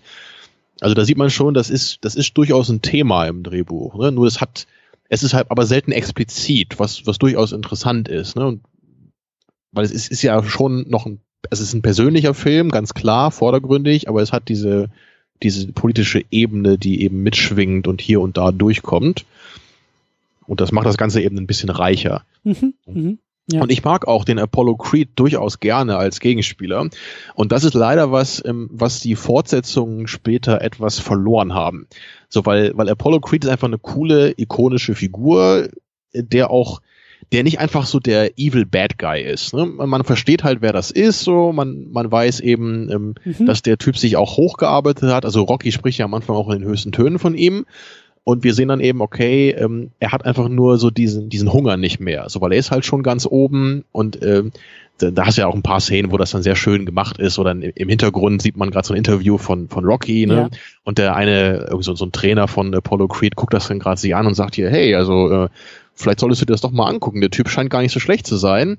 Ja, und Apollo Creed guckt gar nicht hin und macht gerade seine Steuererklärung. Ja, so. Das, ja, ja, das ist, das ist, das ist die Geschichte auch mit den Rinderhälften. Das fand ich auch in der Inszenierung total toll, ja. weil der, die, die, die Kamera zoomt heraus von diesem Fernsehbild und im Fernsehen ist Rocky halt dabei, die Schweinehälfte, äh, die, die, die Rinderhälften dazu malträtieren und zeigt halt, mit welchem Willen und mit welchem Einsatz er sich vorbereitet. Also er will gewinnen und dann fährt diese Kamera immer weiter zurück und dann sehen wir halt dass dieser Fernseher im Hintergrund stand und in diesem Raum im Vordergrund irgendwie die Geldscheine gezählt werden und die Zigarren geraucht werden und so, so sinngemäß so, naja, äh, ne, welchen Porsche kann ich mir jetzt als nächstes leisten? Und genau in diesem Setting dreht sich dann eben der eine äh, äh, Trainer da irgendwie um und sagt, hier, pass mal auf, Apollo, also ähm, guck, guck dir deinen Gegner noch doch mal genauer an. Und der ist aber so distanziert von dem eigentlichen Thema oder dem eigentlichen Wettkampf oder dem eigentlichen Sport oder dem, dem eigentlichen, also wie du sagst, der ist halt schon so satt, dass er gar nicht mehr, dass er gar nicht mehr der Sache selbst verfallen ist, so wie Rocky das ist. Deswegen trainiert er da mit diesen Rinderhälften. Der hat halt nix, aber der will gewinnen. So. Ja. Und das muss Apollo nicht mehr, weil der hat schon alles. Und da zeigen sich auch diese gegenseitigen Welten so toll.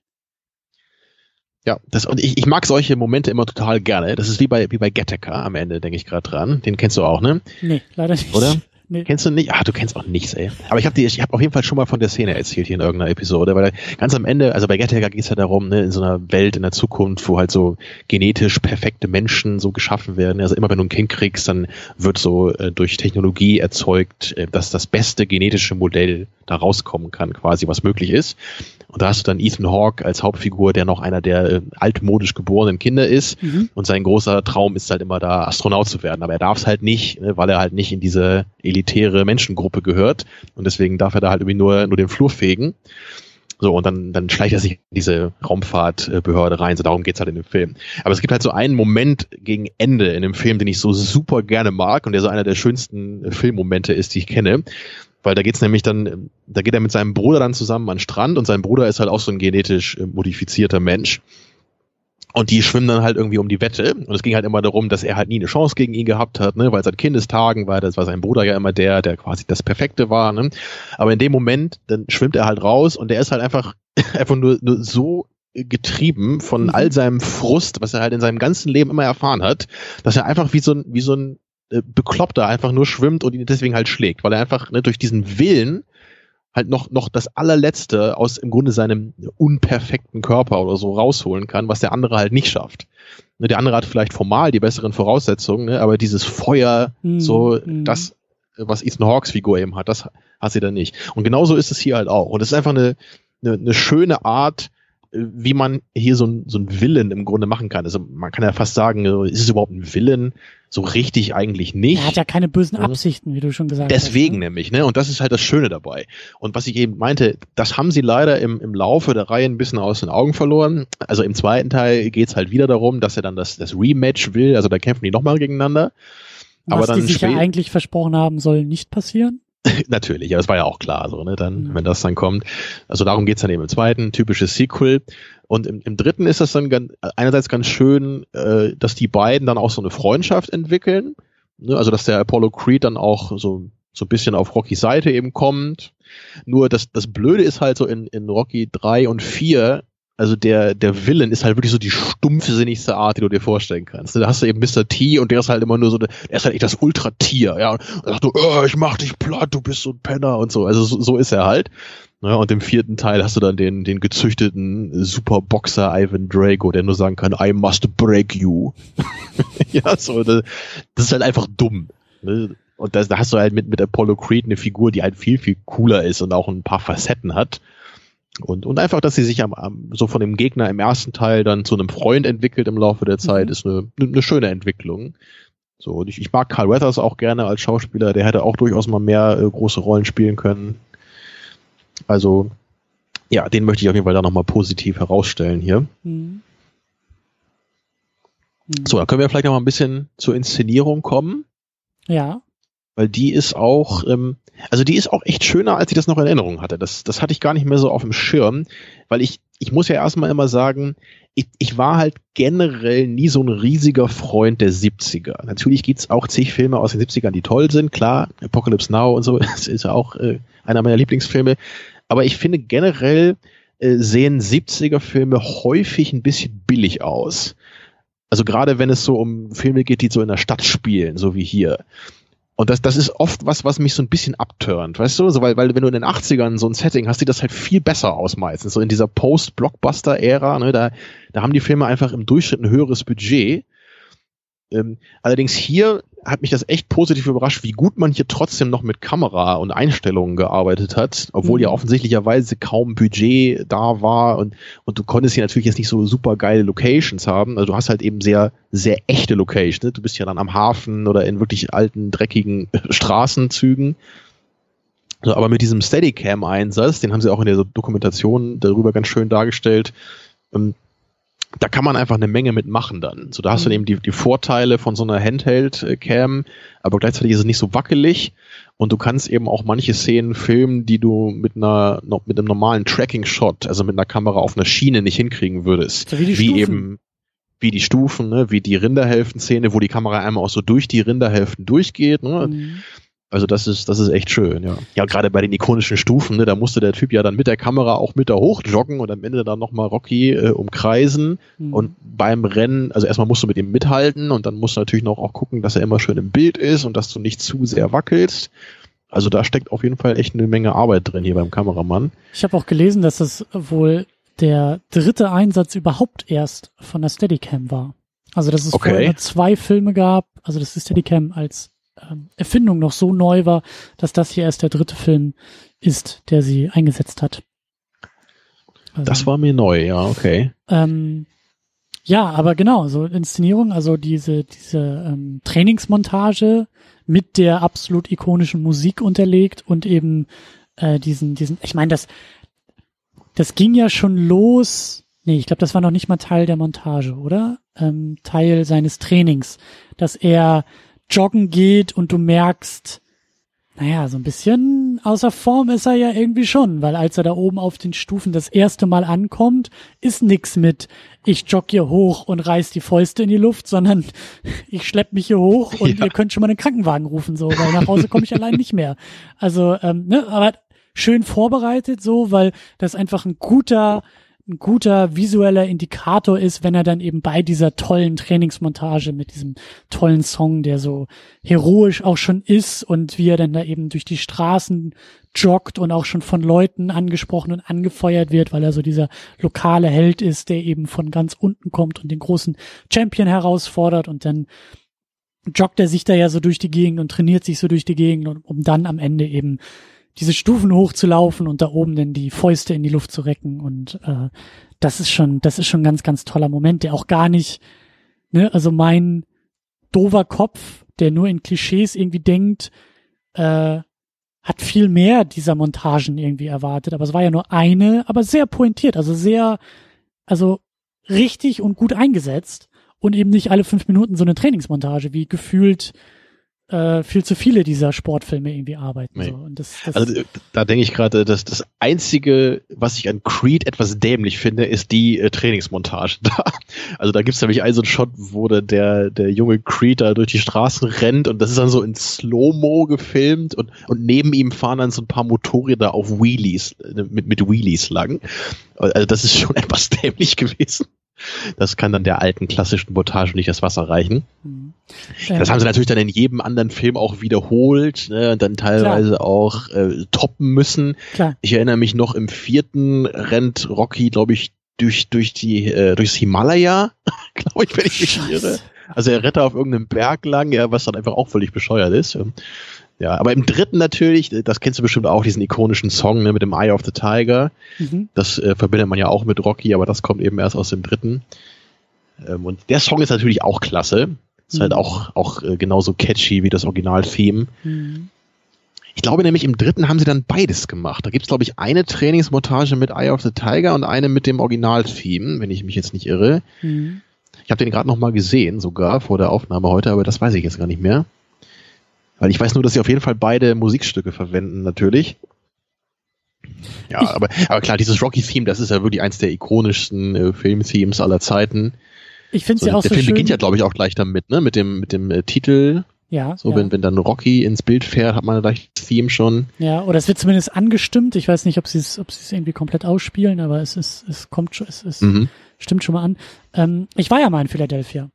Ich habe ja einen so. großen US-Urlaub gemacht und äh, war unter anderem auch für zwei, drei Tage in Philadelphia und bin auch eher zufällig ähm, bei diesem Museum gelandet. Ähm, also Bei der ist ja- Rocky-Statue da oben. also genau, also ich bin bei den Rocky-Stufen gelandet, ohne Rocky gesehen zu haben und ich glaube auch nicht, dass ich dahin bin, um die Rocky-Stufen zu sehen, sondern oben ist halt so ein Museum drauf. Ich weiß gar nicht mehr genau, was das ist, Naturkundemuseum oder irgendwas. Und also das, das, das, das Witzige ist ja erstmal, dass diese Stufen und diese Szene halt so ikonisch geworden ist, dass das als die Rocky-Stufen gilt. Also wenn du auch bei Wikipedia oder so mal guckst, es gibt halt einen Eintrag zu den Rocky-Stufen. Ähm, Hm. und das sind halt, also, ähm, das sind halt Stufen, die gehen halt hoch und oben ist ein Museum. Und ähm, du hast recht, es gibt halt äh, eine Statue da, also ähm, Philadelphia ist durchaus auch stolz auf diese Rocky-Filme und auf Stallone und ähm, äh, spielt damit auch, also auch auch in Downtown und auch in anderen äh, Museen oder oder irgendwelchen Infopoints oder sowas. Also Rocky ist durchaus präsent äh, in Philadelphia oder ist mir zumindest ähm, über den Weg gelaufen. Aber dann eben ähm, an diesem Ort, an diesen Stufen steht halt tatsächlich auch eine Statue, äh, die halt versetzt neben den Stufen ist. So. Und ähm, das ist halt total bizarr, weil da wirklich, also da stehen die Leute Schlange, ähm, durchaus geordnet, aber in Schlange und äh, machen da Selfies, ein nach dem anderen. Alle stellen sich da vor diese, vor diese Statuen, schmeißen die Fäuste halt in die Luft, so wie Rocky, so wie, so wie die Statue das halt macht und äh, machen da ihre Fotos. Und ich habe halt irgendwie auch gelesen, dass diese Statue halt öfter, also du meintest ja, glaube ich, dass die irgendwie aus einem Film kommt. Ja, ich glaube im dritten, genau, den hatte ich ja vorhin gesehen, da weihen sie die, glaube ich, ein. Mhm. Ja. Und dass irgendwie diese Statue, also der Ort der Statue halt des Öfteren sich geändert hat, dass die wohl auch mal da oben auf den Stufen ganz oben irgendwie stand, aber dann gab es da wohl irgendwie ein bisschen Kritik auch da dran und das fanden nicht alle so toll und dann ist die irgendwie weggewandert und zur Seite und daneben und dann glaube ich für irgendein Re-Release oder eine Fortsetzung oder hier den 2006er oder für irgendwas oder ein Jubiläum ist sie dann wieder irgendwie für ein paar Wochen auf diese Stufen gewandert. Also ähm, der Ort ist halt sehr, sehr spannend als realer Ort, weil der halt, glaube ich, vorher ein Ort von vielen war und recht unbedeutend, beziehungsweise halt mit diesem Museum verbunden war. Und jetzt ist es halt, sind es halt die Rocky-Stufen. Und niemand geht mehr ins Museum. Gefühlt ja, also niemand spricht mehr von einem Museum dahinter, weil halt alle ihre Selfies vor dieser Statue machen. So, und äh, das, das fand ich, das finde ich halt einfach sehr, sehr spannend und zeigt Nimm halt das auch, Kultur. Es ist ja auch Kultur. Es ist ja auch Kultur. Aber es zeigt halt, Bessere wie, Kultur. wie, wie, wie ähm, Film, also wie ikonisch das alles einfach geworden ist, dass in der realen Welt das halt immer noch so reinwirkt. Das, das war einfach ganz, und wie gesagt, für mich als Außenstehender zu der Zeit, der den Film halt nicht kannte, halt noch bizarrer irgendwie. Aber jetzt, wo ich den Film gesehen habe, irgendwie auch ganz schön. Also irgendwie, irgendwie schön, dass das, ähm, dass das halt nicht vergessen ist und nicht vergessen wird und immer noch strahlt. Also wie alt ist der Film? 30, 40 Jahre? Immer noch gibt es Ja, mehr als Rocky-Stufen. 40 schon, ne? Das ist ja wirklich Ja. ein alter Schinken. Und dabei gucken doch die meisten Leute heute nichts mehr, was vor 2000 rauskam, weil das doch alles so unrealistisch aussehe. Mhm. Mhm. Nee, aber was du auch gesagt hast zu den, zu den 70ern, also geht mir ähnlich. Ich glaube, ich habe auch ähm, durchaus Schwierigkeiten teilweise mit Filmen aus den 70ern, weil die auch manchmal so ein bisschen langsamer auch erzählen und alles ein bisschen behäbiger ist, wie du sagst. Budget ist da auch teilweise noch anders irgendwie. Ähm, Ja, da ist ja dann auch viel New Hollywood, was so auch thematisch jetzt nicht so unbedingt immer meinen Nerv trifft, mh, obwohl ich es durchaus interessant finde. Und natürlich gibt es da auch Filme, die mich sehr interessieren. So, aber, aber auch hier, also auch Rocky selber wird für mich trotz der guten Kameraarbeit so, so ein bisschen stört mich das halt schon, dass der Film doch sehr billig aussieht, so im, im Großen und Ganzen. Kann man natürlich nichts dran ändern, wenn der Film eine Million gekostet hat. Also dafür sieht er eigentlich unglaublich gut aus sogar. mh, Nur ähm, es gibt dann halt schon natürlich viele Szenen, die dann irgendwo im Wohnzimmer spielen. Ne? Das äh, ist jetzt nicht so der Augenschmaus für den Zuschauer. Ähm, es passt natürlich, es ist ein stimmiges Gesamtbild. Ähm, naja, es, Aber es so passt halt, es passt halt inhaltlich auch so schön, ne? So diese Ja, ja. Underdog-Geschichte ist, also die, das ist ja auch die Geschichte des Filmes. Also das erzählt der Film, aber das ist auch der Film, diese, diese, ähm, ja. aber es ist einfach nur so rein subjektiv bei mir. Ähm, ich ich finde es dann halt schon irgendwie noch ein bisschen toller, wenn ich jetzt sowas wie Warrior sehe, der halt äh, ein zeitgenössischer Film ist und einfach super aussieht, ne? Mhm. gleichzeitig noch. Mhm. So, es ist halt natürlich keine faire Kritik hier, aber so, so rein hundertprozentig subjektiv stört es mich halt eben so ein bisschen an dem Film. Mhm. Also es wäre irgendwie toll, den magisch äh, höher äh, budgetiert zu machen. Ist das denn, sieht der zweite denn sehr viel besser aus als der erste? Rocky? Schon, ja. Der hatte dann, ich glaube, so sechs, sieben Millionen war das Budget, also schon ne, eine Ecke mehr. Und im Laufe der Reihe ist das Budget natürlich dann immer weiter angestiegen. Und der, der zweite hat, glaube ich, auch sogar das gleiche eingespielt. Also der war auch noch sehr erfolgreich. Und dem, also im zweiten ist es einfach auch schon so, äh, weil der ganz anders anfängt. Ne? Also im Grunde erzählen alle Rocky-Filme immer die gleiche Geschichte, aber sie fangen meistens etwas anders an. so kann man das ganz grob umschreiben. Und im ersten Film geht's halt los, dass äh, Rocky jetzt reich ist ne, und in seinem Mhm. großen Anwesen lebt und dann muss er da irgendwie Werbespots drehen und kriegt es nicht hin. Also du bist da auch in einem ganz anderen Setting von Anfang an, äh, weswegen ne, das optisch halt auch nicht äh, dreckige, schäbige Wohnzimmer von Pauli sind. Mhm. Mhm. Mhm. Trotzdem Ähm, ist der zweite Film nicht besser als der erste, deswegen. Stimmt, ich wollte nämlich auch noch über, über ein, zwei Aspekte dieser, auch dieser Figur und des Settings der Figur noch ein bisschen sprechen. Ähm, die Geschichte ist, äh, ja, wie wir schon gesagt haben, so dieser amerikanische Traum und von unten nach oben und alles ist möglich. Aber ähm, es gibt durchaus den einen oder anderen Moment, ähm, den ich halt sehr schön fand als Indiz dafür. Also klar, diese Rinderhälften, der Vegetarier an mir ähm, kippt natürlich vom Stuhl, aber es ist ein, also ähm, ein unfassbar starkes Bild. So, da, da zeigt sich, also da haben sie auch aus den wenigen Mitteln hat der Film auch das Beste gemacht, weil wie, wie Rocky halt in dieser kalten, ähm, was ist denn, in dieser kalten Metzgerei, in dieser kalten, in diesem, in diesem Schlachthaus, so heißt das Wort, in diesem Hm, kalten ja. Schlachthaus trainiert und trainieren muss an diesen Rinderhälften. Das ist, das, das, das, das spricht einfach so, so viel in einem Bild aus. Ähm, und das hat mir wahnsinnig toll gefallen und zeigt dann eben, also verbildlicht dieses unten eben auch so stark. Ähm, ich fand auch dann diesen, diesen äh, Moment so toll. Also überhaupt hat mich das auch überrascht, wie dann ähm, dieser Weg nach oben vorbereitet wird oder der mögliche Weg nach oben vorbereitet wird. Wir sind relativ lang bei Rocky in seiner Welt, in seiner Umgebung und ich glaube erst so zur Mitte des Filmes, der ist ja auch relativ lang mit zwei Stunden, erst in der Mitte des Filmes nach einer Stunde kommt erst dieses Angebot überhaupt rein äh, mhm. Hat mich auch ein bisschen überrascht. Ich dachte, pff, das geht nach zehn Minuten sofort los. Aber der Film lässt sich halt viel Zeit mit seinen Figuren und mit seiner Welt. Ja, das finde ich auch wirklich gut. Das ist viel zu oft, habe ich so bei Dramen gerade das Gefühl, ja, hier 20 Minuten, ne, wir äh, handeln mal so ganz grob so, ne, ab, okay, die Figur haben wir hier, der hat die und die äh, Beziehung mit seiner Frau oder was auch immer. Und dann geht's mal endlich los hier. Ne? Aber das, das kann für mich so einfach nicht funktionieren. Wenn ich wirklich ein gutes Drama sehen will, dann will ich auch, dass der Film sich genug Zeit lässt, wirklich alles zu etablieren am Anfang. So, ja. und, und also ich, ich mag das halt nicht, wenn mir dann immer so als Zuschauer, also wenn der Film sich so bemühen muss, ne, um meine Aufmerksamkeit, weil die schenke ich ihm gerne, wenn das gut gemacht ist, was ich da gerade sehe. Ja.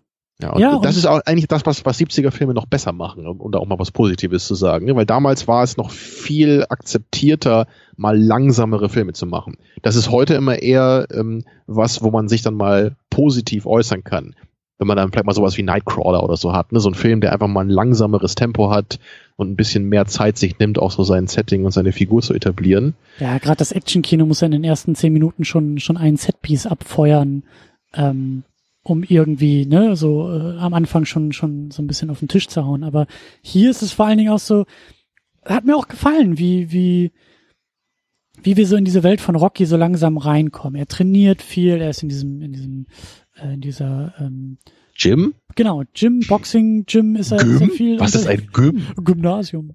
Ähm, und äh, aber gleichzeitig ist er auch dieser dieser Handlanger da für irgend so ein so ein Street Gang Boss, was auch immer das für einer ist, aber er ja, muss so, ein, so ein Loan Shark nennt man das, ja, so ein äh, Kredithai. Genau, genau, muss muss da ja. Geld eintreiben und soll da die Leute irgendwie einschüchtern und am besten irgendwie noch verprügeln und er will das aber eigentlich nicht und man merkt schon, dass er da nicht so richtig aus Überzeugung irgendwie dabei ist, aber auch auch so, also wir haben einerseits diese sehr einfache und auch schon nicht nur sehr einfach, sondern diese mittellose Welt, in der er ist, ne? Also in diesem, in diesem Drecksloch, in dem er da irgendwie ist, das, das, das ist irgendwie kurz vor der Obdachlosigkeit alles, was, was, was wir da sehen.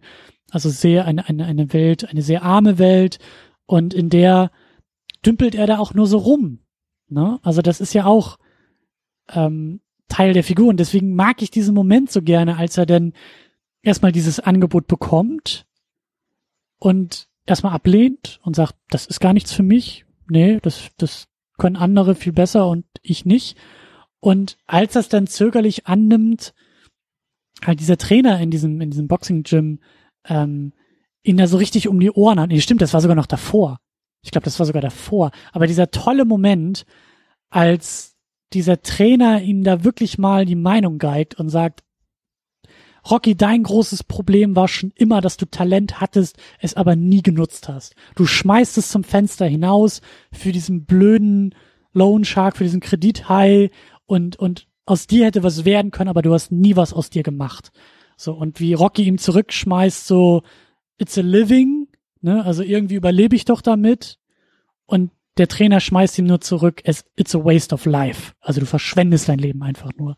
Ein toller Moment, toll gespielt, toll auch eingefangen, wie alle anderen im Dojo kurz mal mit dem Training aufhören, um sich das anzuhören. Und, und mit diesem, mit diesem Konflikt geht er dann auch eben in diese, in diese Neuigkeit, in dieses, hey, wir, wir bieten dir hier diesen wunderbaren Kampf an. Und umso toller dann ja auch danach noch, wie der Trainer dann eben in dieses, in dieses ähm, Drecksloch von Rocky irgendwie vorbeikommt und ihn eigentlich trainieren will und Rocky ihn aber rausschmeißt, weil er da irgendwie noch Probleme mit seinem Ego hat und, und in dem Moment, in dem er ihm da so Sachen hinterherwirft, einfach so eine Menge für sich verarbeiten muss und zum ersten Mal realisiert und zum ersten Mal vielleicht auch merkt,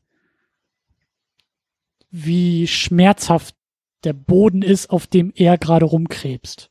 So. Und dass er aber die Möglichkeit hat, von diesem Boden wegzukommen und mehr aus sich zu machen. Das hat mir richtig, richtig, richtig gut gefallen.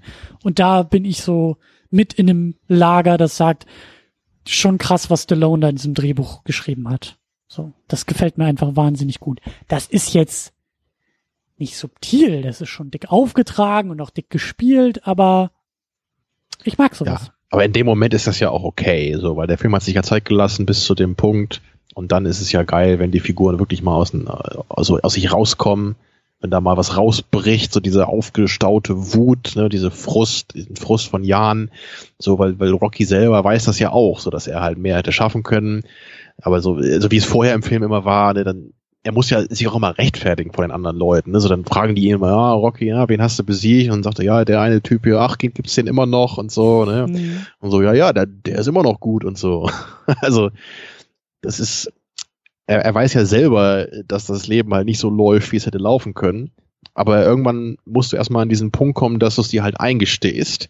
So, dass du es dir halt wirklich richtig bewusst machst und nicht nur irgendwo im Unterbewusstsein halt weißt. Mhm. Ne, und das ist gerade diese Szene dann mit dem, mit dem Trainer Mickey, den ich auch immer cool finde. Ist auch immer am Rumbrüllen eigentlich. Das, ja, auch so ein bisschen das, das Klischee klasse, des ja. brüllenden Trainers, ne? Aber, ja. aber toll, also schon, schon schön auch. Ja, auch da so hier eine kleine Kritik im, also äh, Kritik äh, in Anführungsstrichen. Ich hätte mir eigentlich noch mehr Szenen so auch in der Gym gewünscht. Hm. Ich mag sowas immer sehr, sehr gerne, wenn man, wenn man so in diesen Trainingsräumen ähm, dann noch so ein paar Momente hat, so gibt's hier ja auch hin und wieder mal. Aber das ist was, was ich generell bei Boxfilmen immer zu, zu wenig habe, irgendwie für meinen Geschmack. So, ich mag das eigentlich immer mit am liebsten, so, weil da sind die Figuren halt so, so nah bei sich. So, und auch durchs Training kann man ja vielleicht auch noch ein bisschen was so für, über die Figuren zeigen. Ja, das ist hier und, halt in der Montage so ein bisschen schnell abgehandelt, ne? So. Ja. Da sieht man dann einmal cool, wie, wie Stallone die eine, einhändigen Push-Ups drauf hat. Ja, ja. Also das, das war ja auch so seine Zeit, wo er richtig fit war. Absolut. Also Stallone ist ja im Gegensatz zu Arnie immer der Typ gewesen, der halt so richtig ripped war. Ne? Also so richtig wenig Körperfett hatte und total durchtrainiert war. Ich glaube, zu seinen besten Zeiten war Stallone so auf drei Prozent Körperfett runter, sagt er selber. Also das ist halt unglaublich wenig und auch schon ungesund. Mhm. Ja, aber das sieht man ja hier auch im Film, so da ist ja kein Gramm Fett mehr am mhm. Körper da. Und Arnie hat dann eben eher die, also er hat natürlich auch wenig Körperfett gehabt, aber vor allem noch mehr Muskelmasse. Hm. Ja, und, und halt auch so, ähm, also das, das zeigt sich halt auch ähm, in, in, in zwei Momenten, also wenn er mit, mit Adrian unterwegs ist und halt so herausstellt, also sein größter Triumph ist ja im Grunde genommen, dass ihm noch nie die Nase gebrochen wurde. Ja. ja. Also darauf kann er stolz sein. Darauf ist er stolz. Aber das ist ja eigentlich auch nicht viel. Und dann auch bei dieser ersten Trainingsgeschichte, also wo er denn das wirklich annimmt und mehr aus sich machen will, zeigt sich ja, naja, Kondition geht auch besser und Training geht eigentlich auch besser. Also es zeigt sich ja da, ich meine, gut, das ist ein bisschen unrealistisch, weil wie du sagst, so Stallone in absolut bester Verfassung, also optisch einfach ist. Aber ich, ich, ich fand das, also mich hat das auch überrascht, dass ähm, Rocky erst noch besser werden muss in dem Film. So, weil ich dachte, es geht halt darum, dass er schon irgendwie der Größte überhaupt ist oder wir starten halt viel mehr, wir starten viel weiter oben mit ihm, aber dass er eben auch in einer körperlichen Verfassung ist, das war auch so geil. Der erste Moment nach dem Boxkampf, er geht irgendwie aus dem Ring und schnappt sich erstmal eine Fluppe von irgendjemandem, der daneben sitzt und raucht sich erstmal eine, wo ich mal auch so dachte, ja, wie geil kannst du diese Figur charakterisieren? Also in, in einer Geste, in einer Handlung. Ähm, gut, vielleicht sind das auch eher zeitgenössische ein zeitgenössischer Blick auf das Rauchen, was ja eben so ungesund ist. Vielleicht damals noch nicht so galt, aber ich fand's interessant. Aber ich denke schon, dass es so gemeint ist, ne? weil es, es später wird ja auch gesagt, dass er halt aufhören soll, mal immer noch Bier zu trinken neben dem Training da, äh, um sich mal vernünftig vorzubereiten auf den Kampf. Genau, also dass es halt ein Rocky ist, der halt keinen Fokus hat oder nicht genug Fokus ja. hat oder halt nicht da gibt's dann, glaube ich, auch den einen Moment, wo er da äh, mit Adrian irgendwie im Bett liegt und, glaube ich, irgendwie von einem Traum erzählt oder irgendwie so erzählt, dass er halt Angst hat und dass er halt, ähm, also darum geht's halt in dem Film. Nach außen hin, die Verpackung ist, Boxer trainiert und wird besser und der große Kampf. Aber eigentlich geht's da drin im Kern um, also nicht um den amerikanischen Traum, sondern um eine Selbstverwirklichung, die daraus besteht, ähm, die eigenen Ängste zu überwinden und überhaupt träumen zu können und sich das Träumen zugestehen zu können und für den Traum zu arbeiten, um dann an sich zu auch, glauben vor allem. Ne? Ja, an sich zu, ja, genau, an sich zu glauben und dann aber auch, und da müssen wir auch noch drüber sprechen, über dieses Ende, weil die Pointe ist ja, dass es halt zumindest habe ich das so gedeutet, es gibt diesen Kampf und, und Rocky hält auch lange, lange durch. Also diese schnelle Nummer, die da alle erwartet haben, die ist es halt nicht. Apollo Creed muss auch arbeiten und beide scheinen ebenbürtig zu sein. Ähm, und es kommt zu, und da ist wieder mein, mein fehlendes Boxwissen, aber 15 Runden heißt, der Kampf ist komplett, also ne, niemand ist K.O. gegangen, sondern. Waren das 15 sogar? Ich glaube ja. Weil eigentlich sind es immer 12, aber vielleicht war es damals noch anders. Auf jeden Fall geht es darum, dass beide bis zum Schluss durchhalten und ich glaube, dann gab es da diese Punktbewertung, die es dann irgendwie entschieden hat. Aber der Film zeigt uns ja eigentlich, oder so habe ich es zumindest wahrgenommen, dass der Kampf auf, oder das Ergebnis von dem Kampf auf einmal gar nicht mehr so wichtig ist, weil anstatt wirklich viel darauf zu achten, wer jetzt gewonnen hat, ist Rocky die ganze Zeit eigentlich nur auf Adrian fixiert und sagt ihr, dass er sie liebt und dann ist der Film vorbei. Und es ging ihm ja eben auch darum, durchzuhalten. So, das war sein Ziel. Ne? Es war nicht sein Ziel, da wirklich zu gewinnen, ne, sondern einfach über die Runden zu kommen, was Er ja für ihn schon der nicht- größte Erfolg aller Zeiten ist. Genau, er muss nicht der Champion werden, um über sich selbst hinauszugehen und über seine Ängste, seine eigenen Ängste zu überwinden. Und also der Triumph besteht nicht darin, den Titel und den Gürtel zu bekommen, sondern der Triumph war, diesen Weg zu gehen, über sich selbst hinauszugehen, Ja, die und Liebe ihr das auch zu zeigen. ne? anscheinend auch die Liebe des Lebens zu finden oder zumindest diese Liebe zu finden zu Adrian. Und das hat mich zum Beispiel überrascht. Das vielleicht habe ich zu wenig Sport- oder Boxfilme gesehen, aber ähm, das hätte jetzt nicht mein Klischee von so einem Film bedient, sondern ich dachte wirklich am Ende, ja, er ist der große neue Champion, der Film ist vorbei, äh, bis ans Ende seiner Tage. Äh, Ja, und das ist eben auch das Tolle, dass es halt nicht so kitschig wird hier, dass er dann wirklich auch gewinnt. So ist es nämlich viel ehrlicher und bedeutet das? Gleiche. Verliert er Ja, nach? Punkten dann, ja. Okay. Aber das war ja auch, das hat er vorher schon gesagt, so das ist halt sein Ziel. Ne? Er will die Runden durchhalten, ohne K.O. zu gehen, weil das für ihn eben schon der Sieg ist. Man muss ja mal bedenken, wer er ist und gegen wen er kämpft. Und so hat man dann den zweiten halt, äh, die, hat er dann die Gelegenheit, dann doch nochmal richtig zu gewinnen. Tja, Also ich finde das Aber toll. das- also ich finde das wirklich, äh, wie du sagst, das ist vor allem auch mutig im Drehbuch. ja, So, weil das ist, das ist halt so, so untypisch, einen Film halt so enden zu lassen, ne? Weil du würdest natürlich immer sagen, am Ende muss der Held halt gewinnen. So, aber hier, nee. Oder er gewinnt hier auf so. seine Weise. Genau, er gewinnt auf seine Weise, aber der, der Held ähm, muss auch das kriegen, wofür er gearbeitet hat. Oder der Zuschauer erwartet, das zu bekommen, ne, was er sich da im Laufe des Filmes verdient hat. Und der Film betont dann am Ende aber etwas anderes und sagt, diese Beziehung ist das Entscheidende, das über sich hinausgehen ist das Entscheidende, das Durchhalten ist das Entscheidende. Und dann ist das Ergebnis zweitrangig. Aber das ist äh, etwas, was durchaus mehr Boxfilme mal verinnerlichen sollten. So, weil generell äh, wird da nämlich oft, da, da wird zu oft in die Klischeefalle getappt und zwar ganz schnell. Also da muss ich auch bei, bei Warrior, äh, das, äh, das ist halt echt so ein Film, da, da bin ich so zwiegespalten immer, weil ich den einerseits total gerne mag und so die, also das erste Drittel ist wahrscheinlich so 10 von 10 Punkte für mich. Ich finde das super cool, so wie die Figuren eingeführt werden und wie sich so die Konstellation, also da geht's ja so um zwei Brüder, weißt du vielleicht, die halt so beide einen ganz anderen Lebensweg gehen, aber eben beide so äh, krasse Kämpfer sind. Mhm. Und ähm, ja, und dann äh, treffen die dann irgendwann so auf ihren Vater, mit dem sie halt ein ganz äh, zerrüttetes Verhältnis haben.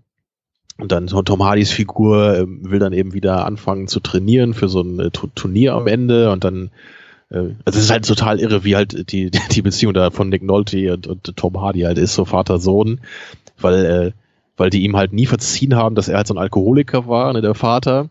Aber es, aufgrund dieser Turniergeschichte treffen sie jetzt wieder so aufeinander und dann will er halt wieder so trainiert werden. Und der Vater ist halt auch so total, äh, hat halt auch richtig äh, Schuldgefühle und will sich halt wieder so ein bisschen annähern.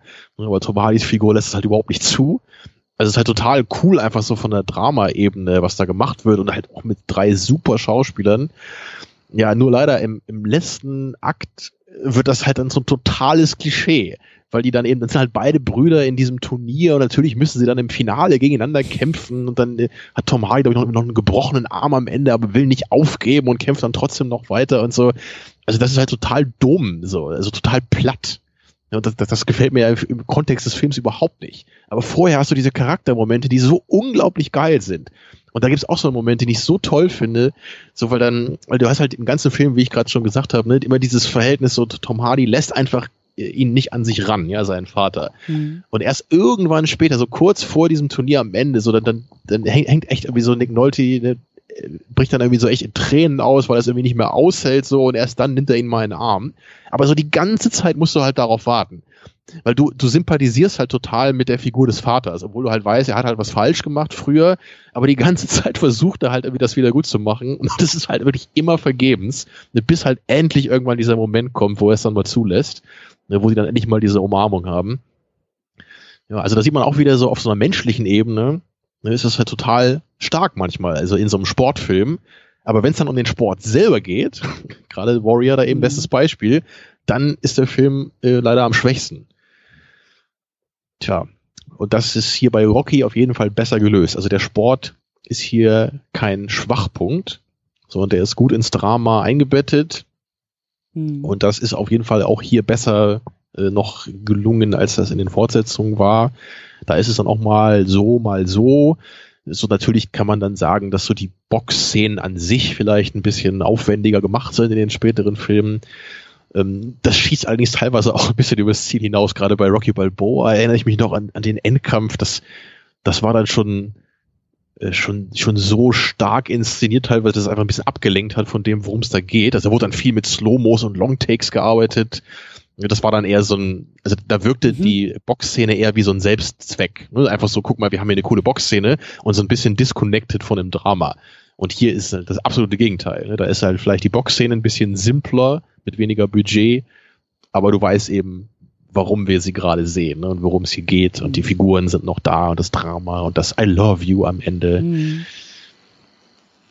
Naja. Ist doch ein schönes Ding. Ist ein schönes Ding, ja. Also es ist ein schöner Film. Es, es ist für mich halt, wie gesagt, irgendwie, ich, ich mag den halt auch gerne. Ich gucke den alle paar Jahre gerne, aber er ist für mich dann auch nicht so das riesige Meisterwerk, wie ihn vielleicht andere Leute sehen. So, dass das hängt einfach mit ein paar Faktoren so ein bisschen zusammen. Also vor allem, glaube ich, echt mit, mit diesem etwas billigen Look. Das stört mich schon. Es ist so ein, so ein kleiner Wermutstropfen, der mich, der mich immer so ein bisschen, bisschen abschreckt und naja, und ich finde halt die Figur von Pauli auch einfach so nervig, also mhm. auch, auch wenn sie eben funktioniert hier im Film, so und sie ist ja eben wirklich als, als Gegenentwurf gedacht und man soll sie ja auch irgendwie nicht abkönnen, aber sie nervt mich trotzdem einfach. So immer wenn Pauli da ist, denke ich so, boah, ey, irgendwie äh, brauche ich den jetzt gerade nicht. Ja, und, und wie halt die Adrian geschrieben ist, ist am Anfang ist sie für mich irgendwie so ein bisschen underwritten oder so dieses, dieses schüchterne Mauerblümchen, dass das also sie wird ja irgendwie dargestellt, als hätte sie gar keine Persönlichkeit. Und das finde ja. ich ein bisschen krass. Da denkt man sich ja, warum verliebt es sich überhaupt in sie? Weil sie ist halt nur dieses Mädchen im Tierladen, die halt nie irgendwas anderes sagt, außer einer kurzen, verlegenen Antwort. Also das, das sind so ein paar kleine Aspekte, die mich immer äh, gestört haben bei dem Film. So Im Großen und Ganzen funktioniert das alles. So, aber da, da, da, da wäre für mich doch noch ein bisschen mehr Luft nach oben gewesen, ja. Nichtsdestotrotz ist das äh, klar einer der stärksten Filme der Reihe und für mich eben, wie am Anfang gesagt, nach Creed, den ich dann glaube ich doch noch ein bisschen lieber mag, dann auch der beste. Aber ich kann halt auch klar verstehen, wenn man sagt, das ist der beste Film der Reihe, also, weil es halt auch der einzig wichtige letztendlich, der hat alles ins Rollen gebracht, mhm. der steht halt auch für sich als einziger. Und es ist halt auch eine respektable Leistung gewesen von Stallone. Und ich finde das immer toll, wenn das so ein, so ein Passion Project ist, ne? wenn irgend so ein, so ein Typ so eine Idee hat, so ein kreativer Funke da mit diesem Drehbuch, was dann auch so, so autobiografische Züge hat und er kämpft dann eben so stark, das durchzukriegen. Und über die Jahre dann eben auch mit, mit der ganzen Reihe, so das, das halt schon noch. Aber, naja. Es ist halt auch da diese Underdog-Geschichte, ne? Also, Stallone ist da auch der Rocky, der an die niemand geglaubt hat, dass er diesen Film spielen kann und der diesen Film halt.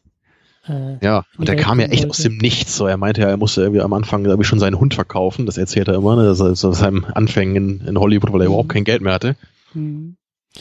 Ähm, ich habe auch gelesen, dass er nach Chaplin und Wells irgendwie erst der der dritte ähm, der dritte ist, der für den gleichen Film für bestes Drehbuch und bestes Schauspiel bei den Oscars nominiert war. Ich weiß nicht, ob bester Film irgendwie auch noch dazu kommt, aber er ist halt in einer Reihe zu nennen mit Charlie Chaplin und Orson Welles. Sylvester Stallone. Ja, das, das ja, du lachst halt auch. Eine ungewohnte ne, Reihe, ja, das würde man so nicht erwarten. Ja. Genau, genau. Ja, ich, ich, ich sagte ja vorhin, ich, ich finde ja, Sylvester Stallone ist ein guter Schauspieler, ne? aber gleichzeitig er hat halt auch so ein bisschen was Knuffiges eben an sich, ne? weil er eben mit, mit dieser hängenden äh, mhm. Mundpartie und eben durch diese einfachen Figuren, die er immer spielt, da, da, muss man halt auch mal lächeln, auch mal spunzeln, wenn er halt wieder irgendwas Komisches sagt. Äh, aber dennoch ist es halt gutes Spiel. Und es, es passt halt total in diese Figur. Aber natürlich ist die Figur auch immer ein bisschen, bisschen knuffig, manchmal ein bisschen albern. Und, aber, aber man, man kann Rocky einfach total schnell ins Herz schließen, finde ich. Ja, ja. Und das, ja. das ist halt das Wichtigste natürlich bei so einer Geschichte. Ja, ja. Die Figur, der Typ, der diese Figur spielt, das ist schon, ähm, ja. Und was ich halt so, so spannend finde, ähm, weil du mich ja gefragt hast, wie ich zu Sylvester Stallone stehe und jetzt so nach dieser Diskussion des Filmes, ähm, da durchaus einen ganz anderen Blick auf einmal auf ihn bekommen, weil, ähm, ich jetzt den ersten Rocky gesehen habe, wie wir gesagt haben, diese, diese äh, Italian American Dream Geschichte, ähm, dieser einfache, äh, ja, dieser, dieser einfache Typ, der von unten nach oben kommen will, aber bei dem der persönliche Triumph viel entscheidender ist als der materielle Triumph. Und dann haben wir eben den, den Rambo, ähm, den ich halt auch noch nicht gesehen habe, oder, oder die, die Reihe komplett auch noch nicht gesehen habe, aber bei dem ich halt auch zumindest im Studium drüber gestolpert bin. Da waren wir, glaube ich, sogar bei der gleichen Vorlesung mal, ähm, mhm.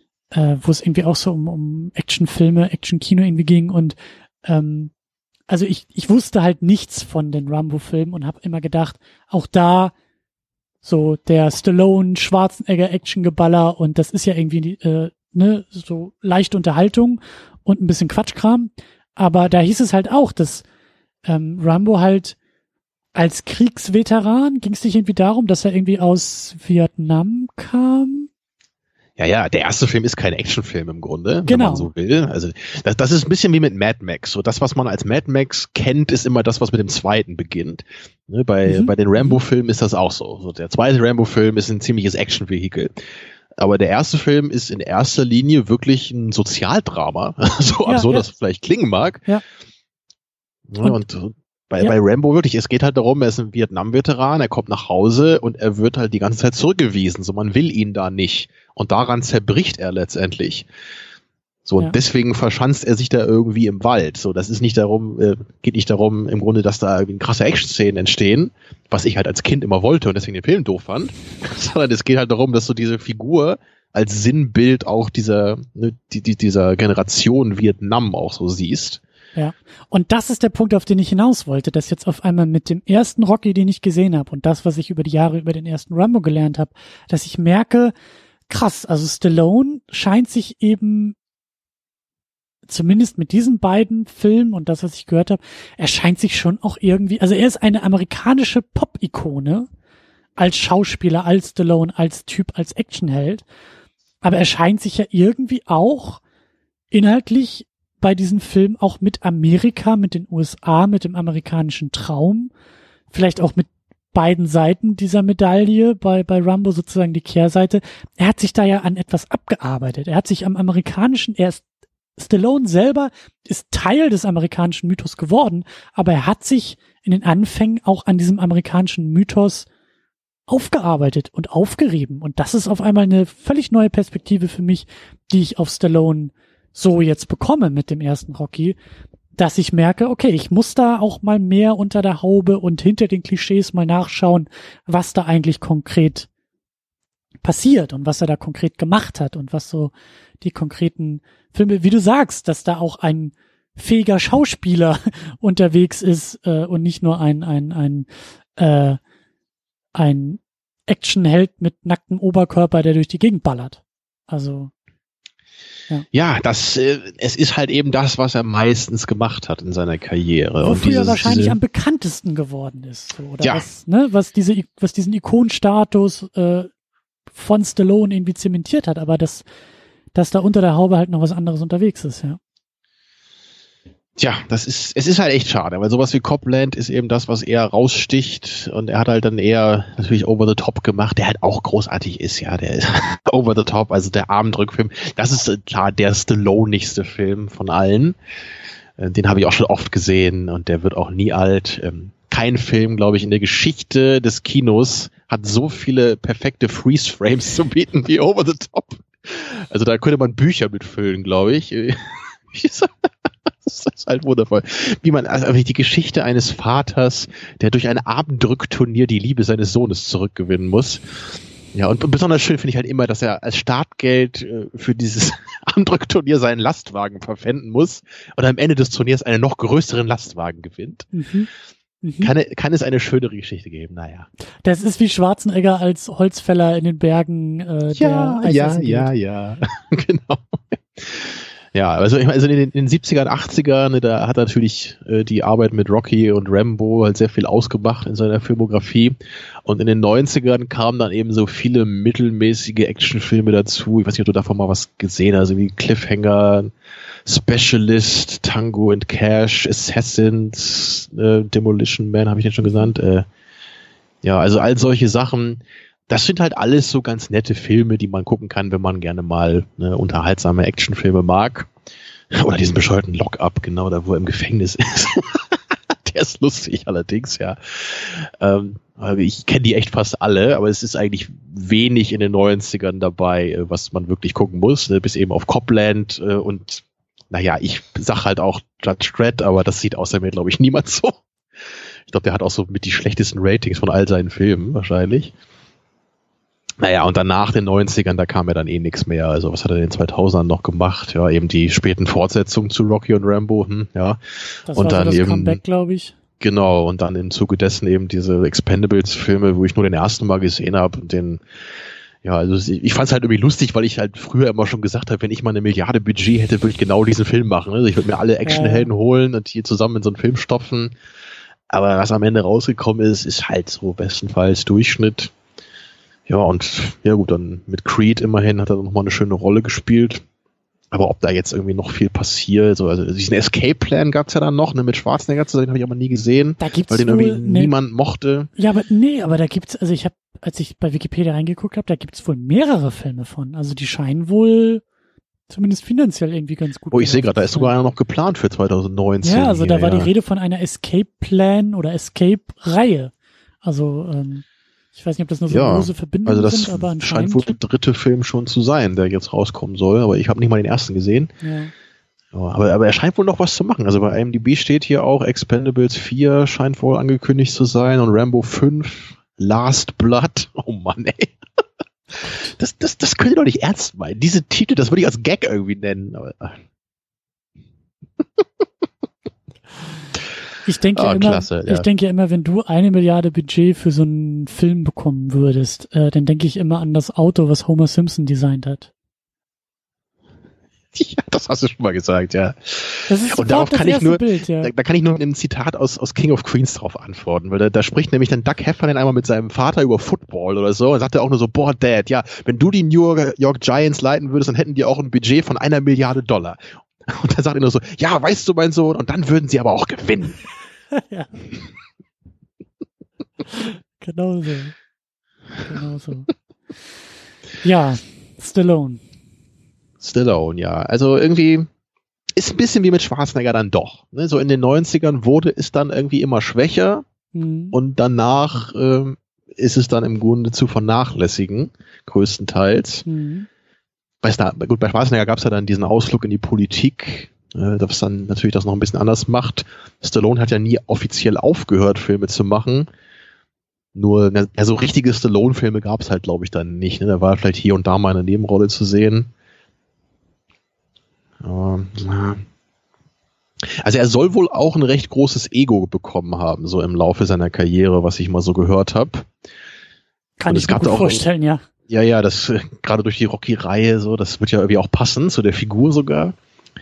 Also ich weiß nur, es gab ja immer diesen, diesen Film Cobra, so auch so ein relativ Standard-Action-Film. Das sollte ursprünglich nämlich so ein recht brutales Ding, glaube ich, werden. Da geht es irgendwie um so einen Serienkiller. Ich habe den auch mal irgendwie gesehen.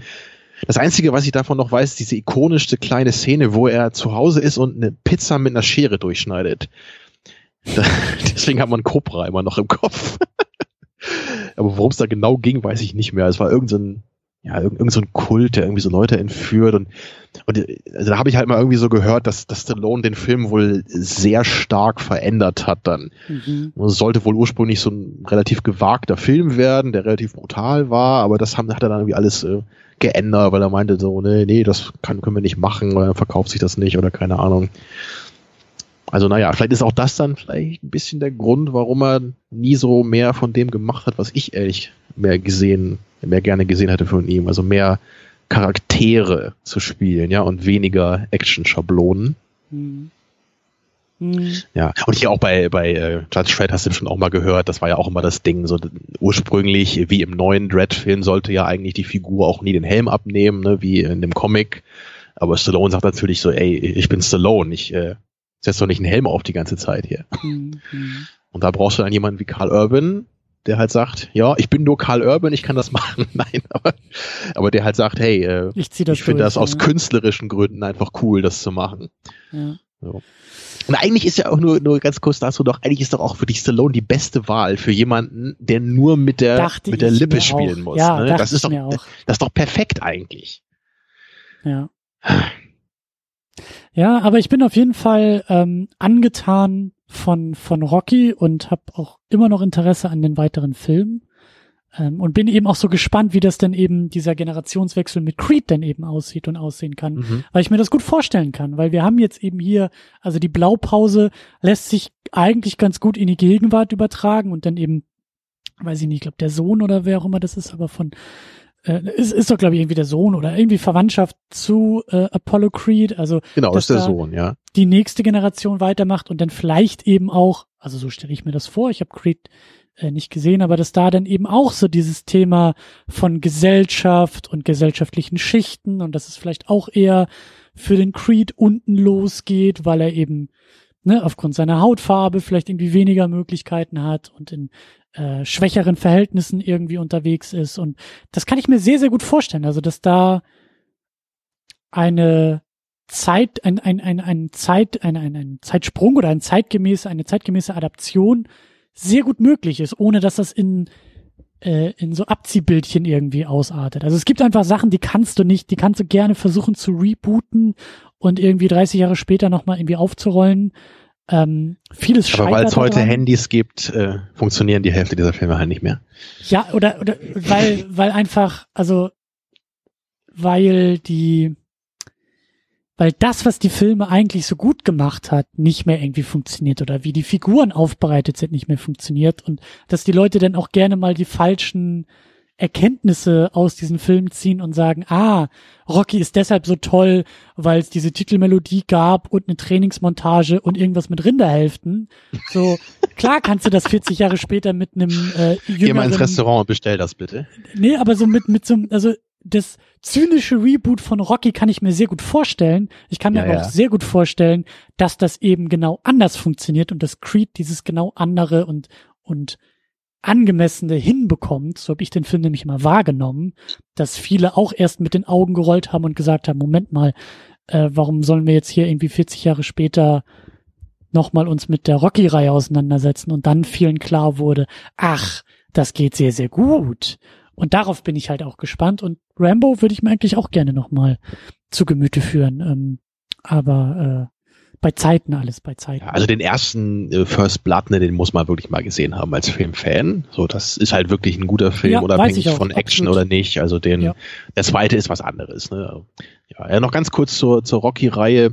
Ähm, also das, das generelle Problem, hatte ich auch schon angedeutet, ist einfach, jeder Rocky-Film ist der gleiche und je länger das eben anhält, desto alberner wird das einfach auf so einer Metaebene. Habe ich Weil aber auch schon gehört, dass die späteren irgendwie eher so Quatschkram sein sollen. Also die, die sind erstmal in sich schon ziemlicher Quatsch kam, aber an, also wenn du die ganze Reihe halt noch im Kopf hältst, wird das halt immer alberner dabei, weil du halt die ganze Zeit diese Figur eben von Rocky Balboa hast, die im Zentrum steht und sie, sie hat halt permanent dann so eine Sinuskurve hinter sich. Ne? Also sie muss halt immer wieder fallen und steigen, fallen ah, okay, und steigen, fallen okay. und steigen. Weil das, das ist ja das Ding. Du willst ja immer deine Trainingsmontage haben, wo die Figur dann wieder lernt, an sich zu glauben. Und das ist halt so, das, das funktioniert halt irgendwie so ein, zwei Mal. Aber irgendwann ähm, denkst du da auch so, also komm, Mich erinnert das sofort an die Serie 24, bei der irgendwie dann auch spätestens in der siebten Staffel Keitha Sutherland irgendwie im Alleingang die Welt retten muss, gleichzeitig die Tochter entführt wird, gleichzeitig irgendein Spion in den eigenen Reihen drin ist und du auch nur mit den Augen rollen kannst, weil du dir denkst, wie oft kann, kann einem Typen die gleiche Scheiße denn bitteschön Exakt, noch passieren? das wollte ich auch gerade sagen, ja. Ja.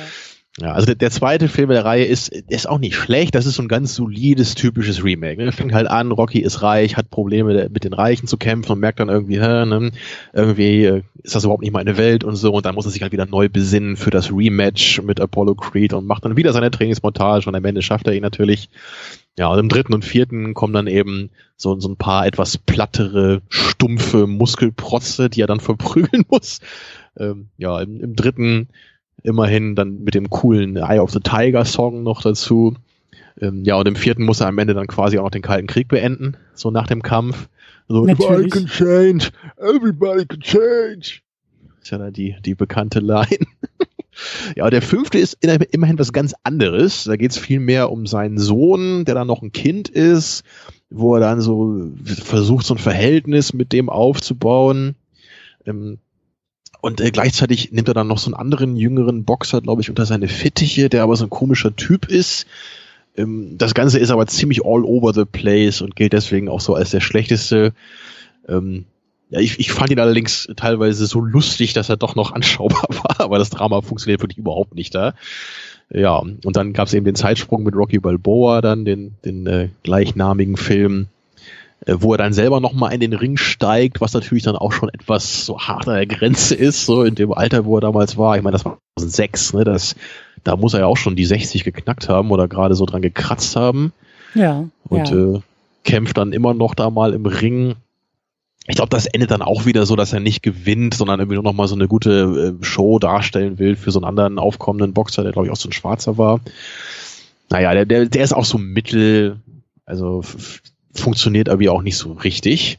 Also Creed ist dann eigentlich viel besser das, äh, was man mit dem späten Rocky nämlich machen kann, weil da ist er nämlich eben selber nicht mehr im Ring mit 70 Jahren, sondern trainiert Mhm. ähm, den, den jungen äh, Creed. Und was ich da vor allem wirklich einfach richtig klasse war, äh, fand an dem Film, war die Chemie der beiden Hauptfiguren. Ich weiß, ich weiß gar nicht mehr, wie der Schauspieler hieß, aber den, den Michael kannte man B. jetzt ja auch hier. Ja, genau. Ist das nicht auch sogar der aus dem, aus irgendeinem anderen, woher kennt man den denn nochmal hier? Black Und nicht aus dem Panther? Panther-Film, oder? Ist das Doch, er Black- doch, sogar? Bei Black Panther spielt er den Bösewichten und dann hat er auch noch bei dem Fantastic Ach so, nicht die Four Hauptrolle. Reboot- Genau, Genau, stimmt. Ich hatte das irgendwie auch so mit Black Panther im Kopf. Also es war dann der gleiche Regisseur genau, und der Typ spielt dann den Villain, okay, ja. genau. Ja. Weil, weil, also die haben halt so, so viele coole Dialoge einfach, weil das beides auch so ganz verschiedene Typen sind. Ne? Gerade dann eben den, der alte Rocky, wo ich einmal auch so an mich denken muss, weil dann sagt der Michael B. Jordan einmal so, ja, I, I gonna put that in my cloud. Und Stallone sagt nur, what, what, what cloud? Guck, guck so nach oben, so, what cloud, what do you mean? so genau, genau wie ich heute schon bin, äh, ist, ist ähm, Rocky dann mit 70. Ich muss da schon wieder ans nächste Simpsons-Meme denken. Ähm, ist dir mal dieses Bild äh, vielleicht online irgendwie untergekommen? Dieser Zeitungsausschnitt von Grandpa Simpson, wo einfach nur drauf steht, Old, Old Man Man Yells, yells at Cloud. cloud. Ja. Genau. Und Ja. genau das. Das sehe ich halt so oft bei so Online-Diskussionen in irgendwelchen Foren, wenn sich Leute halt auseinandersetzen und beschweren und das ist dann oft so die die Pointe der ganzen Diskussion, dass halt irgendjemand einfach nur der alte Mann ist, der irgendwie in den Himmel schreit und sagt, wieso ändert sich diese Welt? Früher war alles besser. Ja, ja. Ja also stumpf ist es natürlich nicht, sondern es ist halt schön charmant gemacht bei Creed. Und ja, Ja. es, ist ein, es ist ein schöner Film. Die Kampfszenen sind auch toll gefilmt. Generell sieht der Film einfach auch super aus. Das glaube ich, ja. Das glaube ich. Also, ja, ich, ich will den zweiten auch noch sehen. Ich wollte ihn ja eigentlich im, im Kino gucken, aber meine Mutter hat dann doch keine Lust mehr gehabt, mit mir reinzugehen. Ich glaube, der sitzt doch schon wieder raus, oder? Genau, inzwischen ist es zu spät. Aber eigentlich wollte ich den im Kino schauen, aber sie hat es dann irgendwie sich nicht überwinden können und dann sind wir chinesisch essen gegangen. War auch nicht schlecht. Kino oder Essen, ein gelungener Abend. Ja, also Hause meine Mutter hat dann, glaube ich, wieder sowas gesagt wie, oh, also ich glaube, wenn du hier mich besuchen kommst, dann habe ich keine Lust, hier Stallones äh, schiefe Fresse anzugucken oder sowas. Fair enough, oder? Als, Ja, fair enough. als jemand, die, glaube ich, nee, worauf hatte sie keinen Bock? Auf Rambo hatte sie keinen Bock, ne? Oder auch schon auf Rocky nicht? Ja, also Stallone war nie so ihr Ding. Hm. Tja. Kann ich halt auch nicht verstehen. Ich weiß es nicht. Ich äh, konnte es lange Zeit verstehen, aber würde jetzt auch deiner Mutter raten, äh, durchaus nochmal genauer hinzuschauen. Über den Filmgeschmack von meiner Mutter können wir mal eine gesonderte Episode machen, weil die nämlich, meine Mutter hat wirklich einen sehr interessanten Filmgeschmack, weil sie mag nämlich einerseits ganz klischeehaft so Jane Austen äh, Frauenfilme in Anführungsstrichen, die wir auch schon oft zusammen geguckt haben, die mir auch teilweise gefallen haben. Oh. Und gleichzeitig guckt sie halt immer so richtig stumpfe Teenie-Horrorfilme, ja, so, so Happy Death Day und sowas. Davon berichtet sie mir dann immer, wie toll der sei. Und das gucken wir dann auch zusammen. Also, ähm, naja, es wird nie langweilig immerhin. Sehr gut. Und dann kommst du und zeigst dir dann The Room und deine ganzen Trash-Perlen. Ich, ich habe ihr mal Oldboy gezeigt, den fand sie langweilig und Mhm. wollte den nicht zu Ende gucken. Dann ist auch Hopfen und Malz verloren, glaube ich, ne? Ja, aber Blade Runner mag sie unglaublich gerne. Siehst du mal, da ist sie nämlich dann besser als du. Den du neuen, ne? Den neuen, 2049, oder? Ich weiß gar nicht, ob sie den gesehen hat, denke ich gerade. Hab ich sie gerade gar nicht gefragt. Hm. Oder, also zumindest ist sie Die Hard Fan des Alten, genau wie ich auch. Ja. Das sind dann wohl die Gene. Hm, Wahrscheinlich, ja. So, haben wir noch was hier? Äh, ich glaube Und- nicht. Also wir haben eine Menge über Stallone gesprochen, wir haben eine Menge über Rocky gesprochen. Das war eigentlich so mein Fahrplan für diese Ausgabe. Tja. Alle und äh, noch ganz kurz, vielleicht, du hast ja noch nicht so ein ganzes äh, so ein Statement gegeben. Gut, du hast schon gesagt, du mochtest den Film, aber also ist das für dich jetzt richtig so ein so ein Hammer-Ding gewesen, was so äh, voll zu Recht den Status des Ultraklassikers hast? Oder würdest du eher sagen, so wie ich, klar, äh, super Film, aber doch mit ein paar Abstrichen hier und da?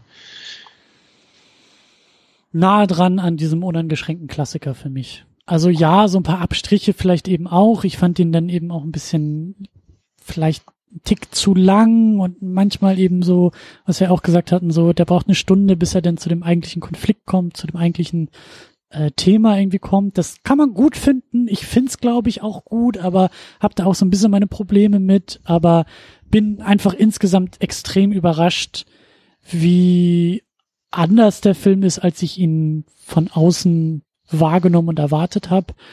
Und ähm, bin froh, dass das eben auch, dass da eine Substanz unter diesem Klassiker schlummert, mit der ich eine ganze Menge anfangen kann. Und eben nicht nur das Klassiker-Label, ob verdient oder unverdient, aber dass es halt nicht nur ähm, der Status ist, der diesen Film auszeichnet, sondern dass er sich in meinen Augen diesen Status absolut verdient hat und ähm, mehr ist als einfach nur irgendwie ein leeres Macho-Boxer äh, Sport äh, Vehikel, sondern eben ähm, ja überraschend zärtlich sein kann, überraschend kitschig sein kann, ähm, uneingeschränkt kitschig sein kann und mich eben in vielen Punkten positiv überrascht hat.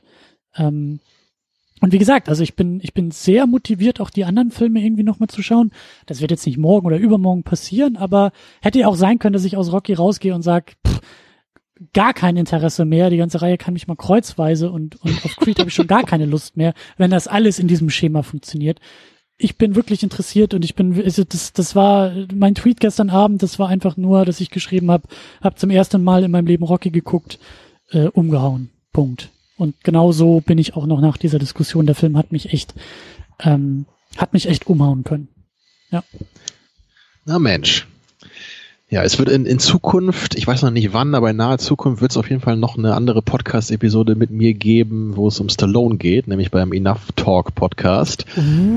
Aber wir, wir planen das halt irgendwie schon seit Monaten und da wir das irgendwie zu dritt oder viert machen wollen, hat das bis jetzt noch nicht funktioniert.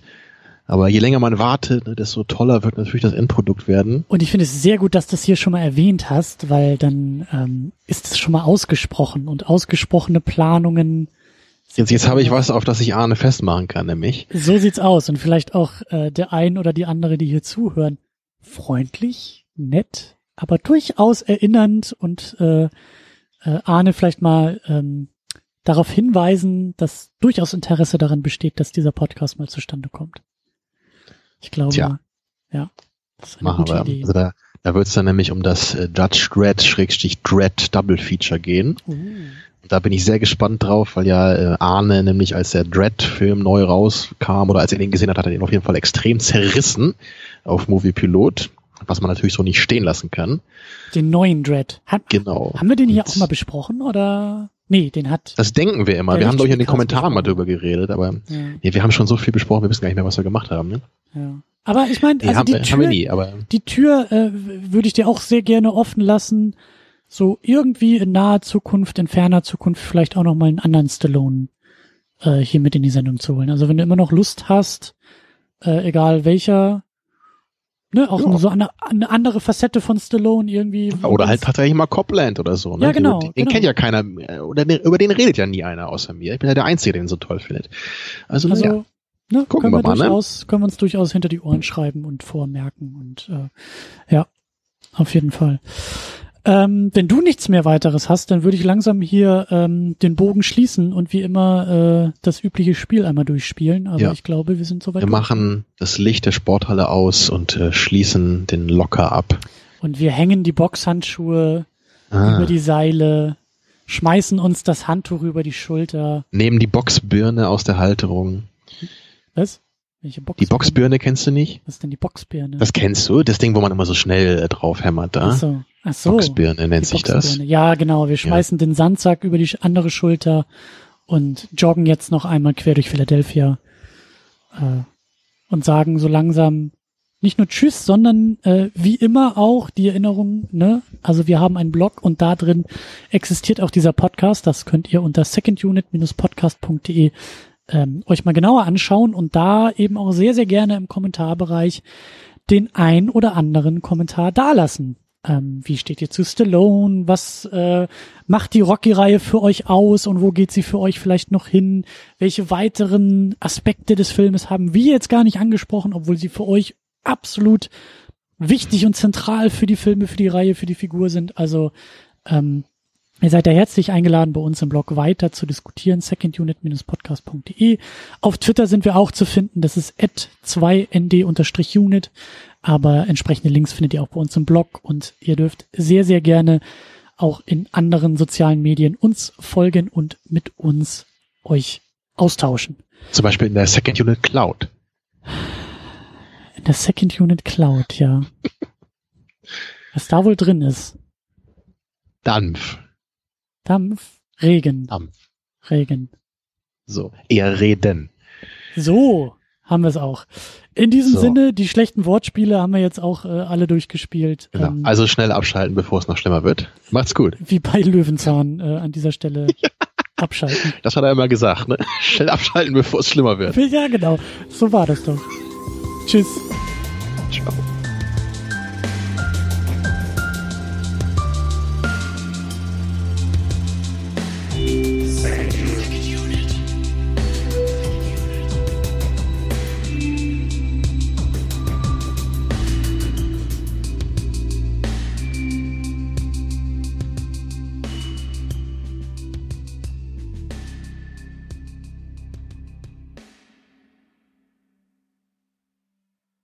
Die Second Unit ist das Ergebnis harter Arbeit. Der Podcast kostet Zeit, er kostet Energie, er kostet Geld. Deshalb könnt ihr unsere Arbeit auf Patreon und auf Steady unterstützen. Viele, viele wunderbare Menschen machen das bereits. Jonas Mapace, Rochus Wolf, Alex, James Vermont, Cedric Schmidt, Michi W., Jan Reppin, Fabian Yu und Matthias Denecke. Darüber hinaus könnt ihr auch das Second Unit Premium Paket abonnieren. Das kostet 5 Dollar bei Patreon oder 5 Euro bei Steady. Second Unit Premium gibt euch einen Blick hinter die Kulissen. In der State of the Unit erzähle ich euch einmal im Monat, was hinter den Kulissen geplant wird, was gerade so abgeht und was in den nächsten Wochen ansteht. Das gibt's einmal als Video, das gibt's auch als Audio. Darüber hinaus erhaltet ihr im Premium-Paket Zugang zu den Livestreams. Ihr könnt also, während wir unsere Second Unit aufnehmen, live dabei sein, zuhören und kommentieren. Viele Menschen machen das bereits. Tahiti Su, Sultan of Swing, Markus Halmitschlager, David X. Noack, Florian Primel, Gian Ferrari Stefan, Stefan Drove, Rike The Midlist, Käthe, Playstar, Christian Schmickler, Jota, Steve Geiler, Ulf P., Spencer and Stewart, Lars Rühmann, Inge, Stefan Manken, Timo Gerdau, Alucard, Sonja Bethke-Jele, Sebastian Sripp, Anne-Kathrin Pache-Wilke und Erik Mülling. Darüber hinaus könnt ihr auch das Doppelte für das Premium-Paket ausgeben, wenn ihr sagt, das ist es mir wert. Das machen Thomas Jaspers und Niklas Römke. Euch allen ein großes, großes Dankeschön. Wenn du die Second Unit auch unterstützen möchtest, dann kannst du das unter patreon.com slash secondunit oder steadyhq.com slash secondunit tun. Vielen Dank.